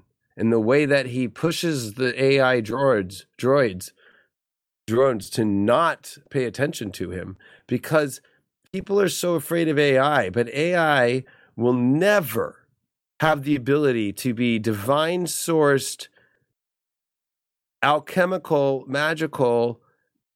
The Gnostic flame doesn't exist within it. It does not exist. It does not exist. It is cold. It is Aquarian. It is cold. It is not of the heat of the sun, of the light of Leo and Cancer, the moon, the emotion that that's why sun sign astrology works in evolutionary astrology. The fact that everybody looks at their rising sign astrology, to me, is very Vedic, because they're looking for, well, and that's not happening in my life. It's like, well, no, you're not looking at your evolution. That there's something about Capricorns right now that has gone through the most craziest thing of all time. Go look at every Capricorn, everybody from Mel Gibson when Pluto came in, to Tiger Woods, to, gosh, I mean, even looking, you know, just recently, Ted Cruz, he's a Capricorn, or Mike Pompeo, he's a Capricorn, or, you know, like they're all being demonized. It's the beard, bro. Right. And all, well, and what's weird is they've all been doing. Look at Jim Carrey. What happened to him? It's funny you say that. My dad just texted me last night, and when I was 7 years old, I wrote to Shaquille O'Neal and Jim Carrey for autograph pictures. Pisces, I got them. Yeah, my dad just texted me a picture. It's like, oh, remember this? And it's Jim Carrey's autograph picture saying "Spank you very much." And I'm like, interesting. Wow. Never would have guessed about how that guy's trip's gone. Well, we've been talking for a long time, and I don't want to. I don't want to keep you all night. I want to get you back on here at some point, geek out about astrology, particularly maybe get you on a panel with some people if you want. Like, we've had Dan Winter on. I don't know, maybe some buddies you want to talk to again, Mike, whoever. But it's been a real pleasure. First of all, I didn't know if there's. I didn't want to just cut you off like a, you know. No, it's fine. No, we're good. Yeah, I gotta eat for sure. Yeah, life happens. There's kind of two things. There's something I wanted to read really quick. If you're down, it won't take but a minute or two. Yeah. And then if you want to plug anything you're up to, kind of say any last 2 cents, whatever's clever, we'll kind of say our goodbyes. But this is actually in light of what you're kind of talking about, which is, and I've read this a lot, and it's more almost a remembrance thing. It's coming from the Mayan Oracle, Galactic Language of Light book by Errol Spilsbury and Michael Breiner. But this is saying the mythic call, and it's good to remember, especially these times of not only confusion, but quantum leaping. I mean, that's where we're at right now. So we're kind of, you know, adjusting from 64, you know, grid chessboard to like 108 or whatever, you know, it's like going to another level. So it says, the mythic call, an invitation to transformation. Once upon a time, a galactic council was called, and a mythic call was set out to countless light beings, the children of the sun, the angelic winged ones, the sunrunners, the rainbow warriors, and other luminous beings from many star systems. This great circle of light beings gathered from far and wide. At the appointed nexus, the love of the spinning galaxies entered, gracing them all with ravening celestial light in the following words, quote, "You are being invited to incarnate upon a world where a great transformation is taking place," began the love of the spinning galaxies. "You who respond and embody this call will go to a place where the illusions of fear and separation are being played out, and the galactic cycle of evolution is coming to both an end and a new beginning. I'm calling those with the needed talents and gifts to act as my emissaries there, to lift and transform the frequencies of the planet Earth, simply by embodying and anchoring love's presence there. You will, by your very presence, transmute into love the vibrations of the fear that now blankets the consciousness there. In this myth you will play yourselves, holy innocents, divine child creators of this new reality of the golden octave. The love of the spinning galaxies continued. On other journeys, each of you has proven to be a, quote, feeling navigator, able to awaken your consciousness and align your heart to the promptings of pure love and compassionate service. As sunrunners and torchbearers, you have already demonstrated that you will hold the light high. And so I invite you to incarnate en masse among the tribes of Earth to assist Gaia and all her children in their initiation of the transmutation of matter. This transformation coming to Earth is very rare and precious, even among the many miracles of the cosmos. The magnificence of your loving presence will greatly assist the Earth in utilizing the alchemical frequencies of transformation that will open up new dimensional realities. You are diviners of harmony who transform simply through your vibrational presence. It is part of the plan that you will be veiled in forgetting so that you will experience directly what this level of fear and separation feels like, such that you can transform it from the inside out. The mystery of the spinning galaxies went on. However, as you remember the feeling of the sacred garden of childlike innocence and trust, you will become the harmonic leavening in this cycle of initiation for Earth. You will incarnate strategically, often in some of the most vibrationally dense areas on the planet. You will embrace this mythic call, walking into this illusion. May forget the splendor of who you are as light beings, experiencing the overwhelming density of Earth. To some, this illusion of separation from love may create feelings of hopelessness, lack of support, and vibrational alienation. The very gifts, which are being called forth to assist Gaia, may be seen as a cause for resistance, fear, and projection by that which is being transformed. Yet, it will be your love that will transform the depths of the duality, and your frequencies of light that will quicken the many. Your participation on this mythic quest is purely voluntary. However, this transformational shift on Earth is very rare and precious. The Earth is spinning into a powerful nexus of evolution. You are being invited to incarnate as a single global family on Earth.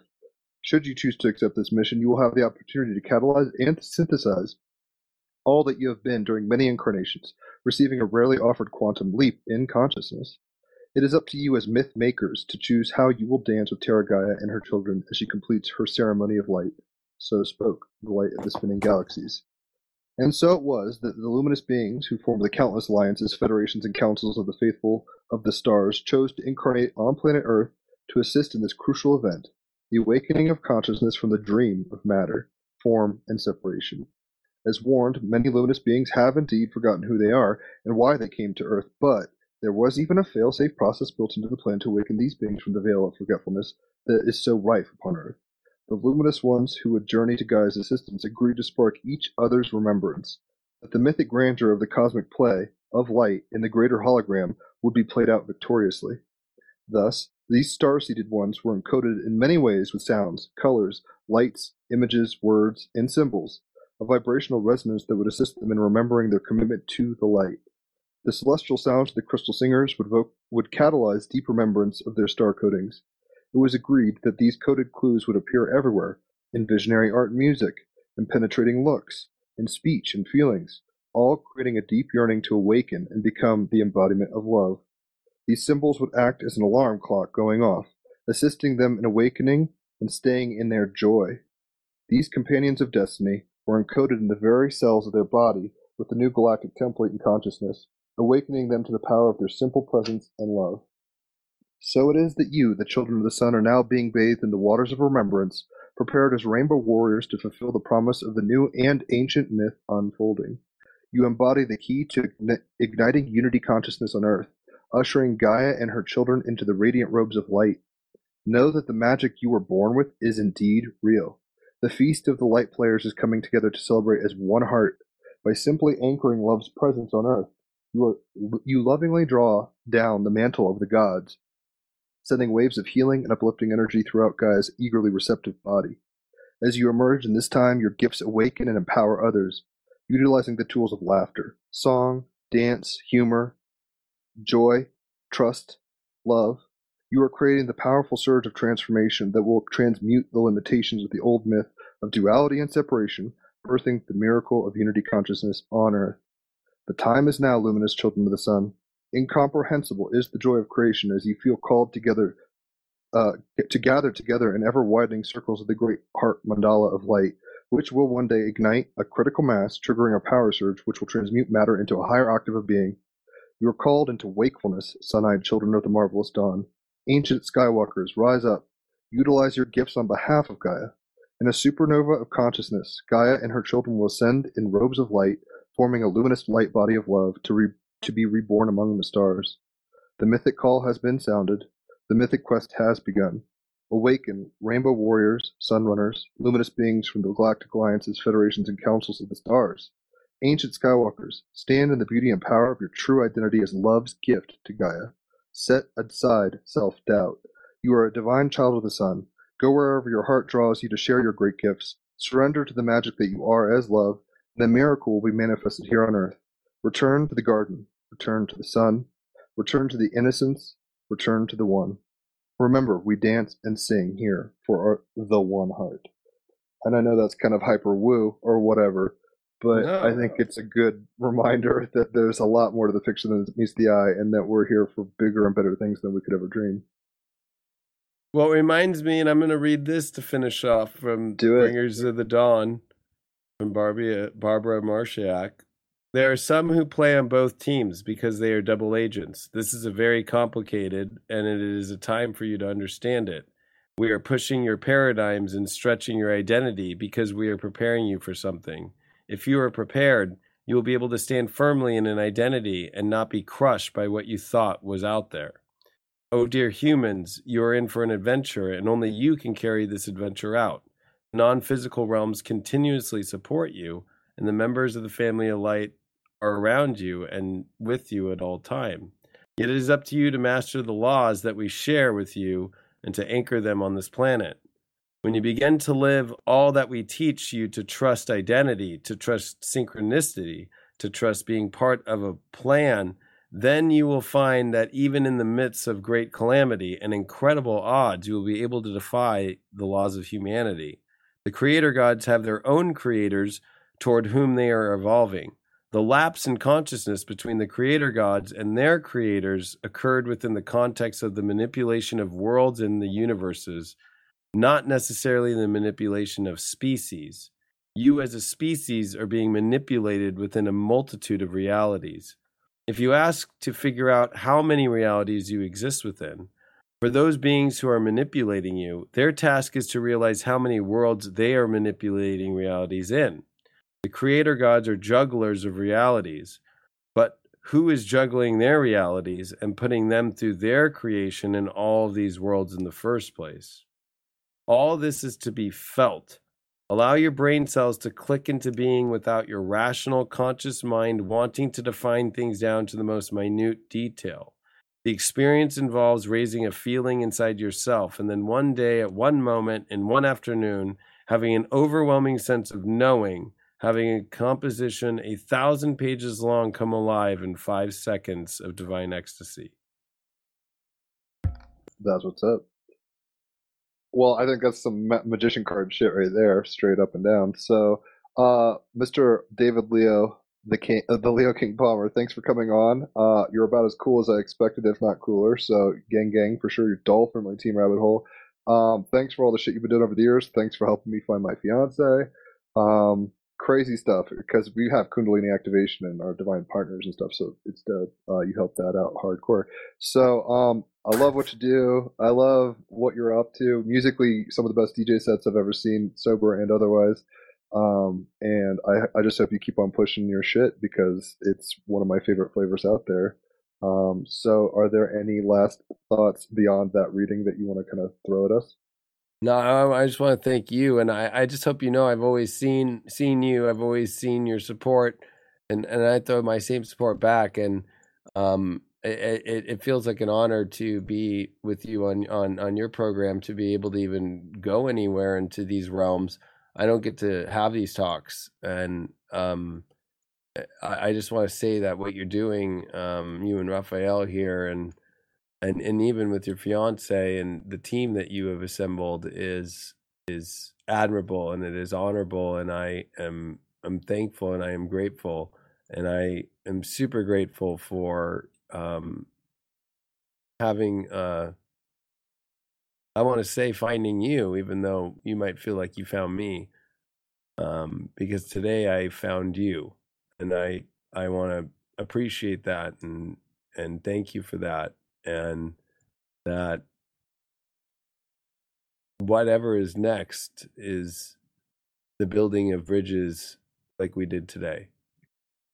Exactly. As Reaper Cheap says in Narnia, further up and further in. So hopefully we all just remember to enjoy the ride along the way. Raphael, any parting thoughts? You both said it all. So it is further up and further in. Love that. Hope you like this track. It's a remix of a Radiohead thing. It's pretty housey. I think you'll dig it. Everything in its right place. Radio Okey Doke. Radio Okey Doke.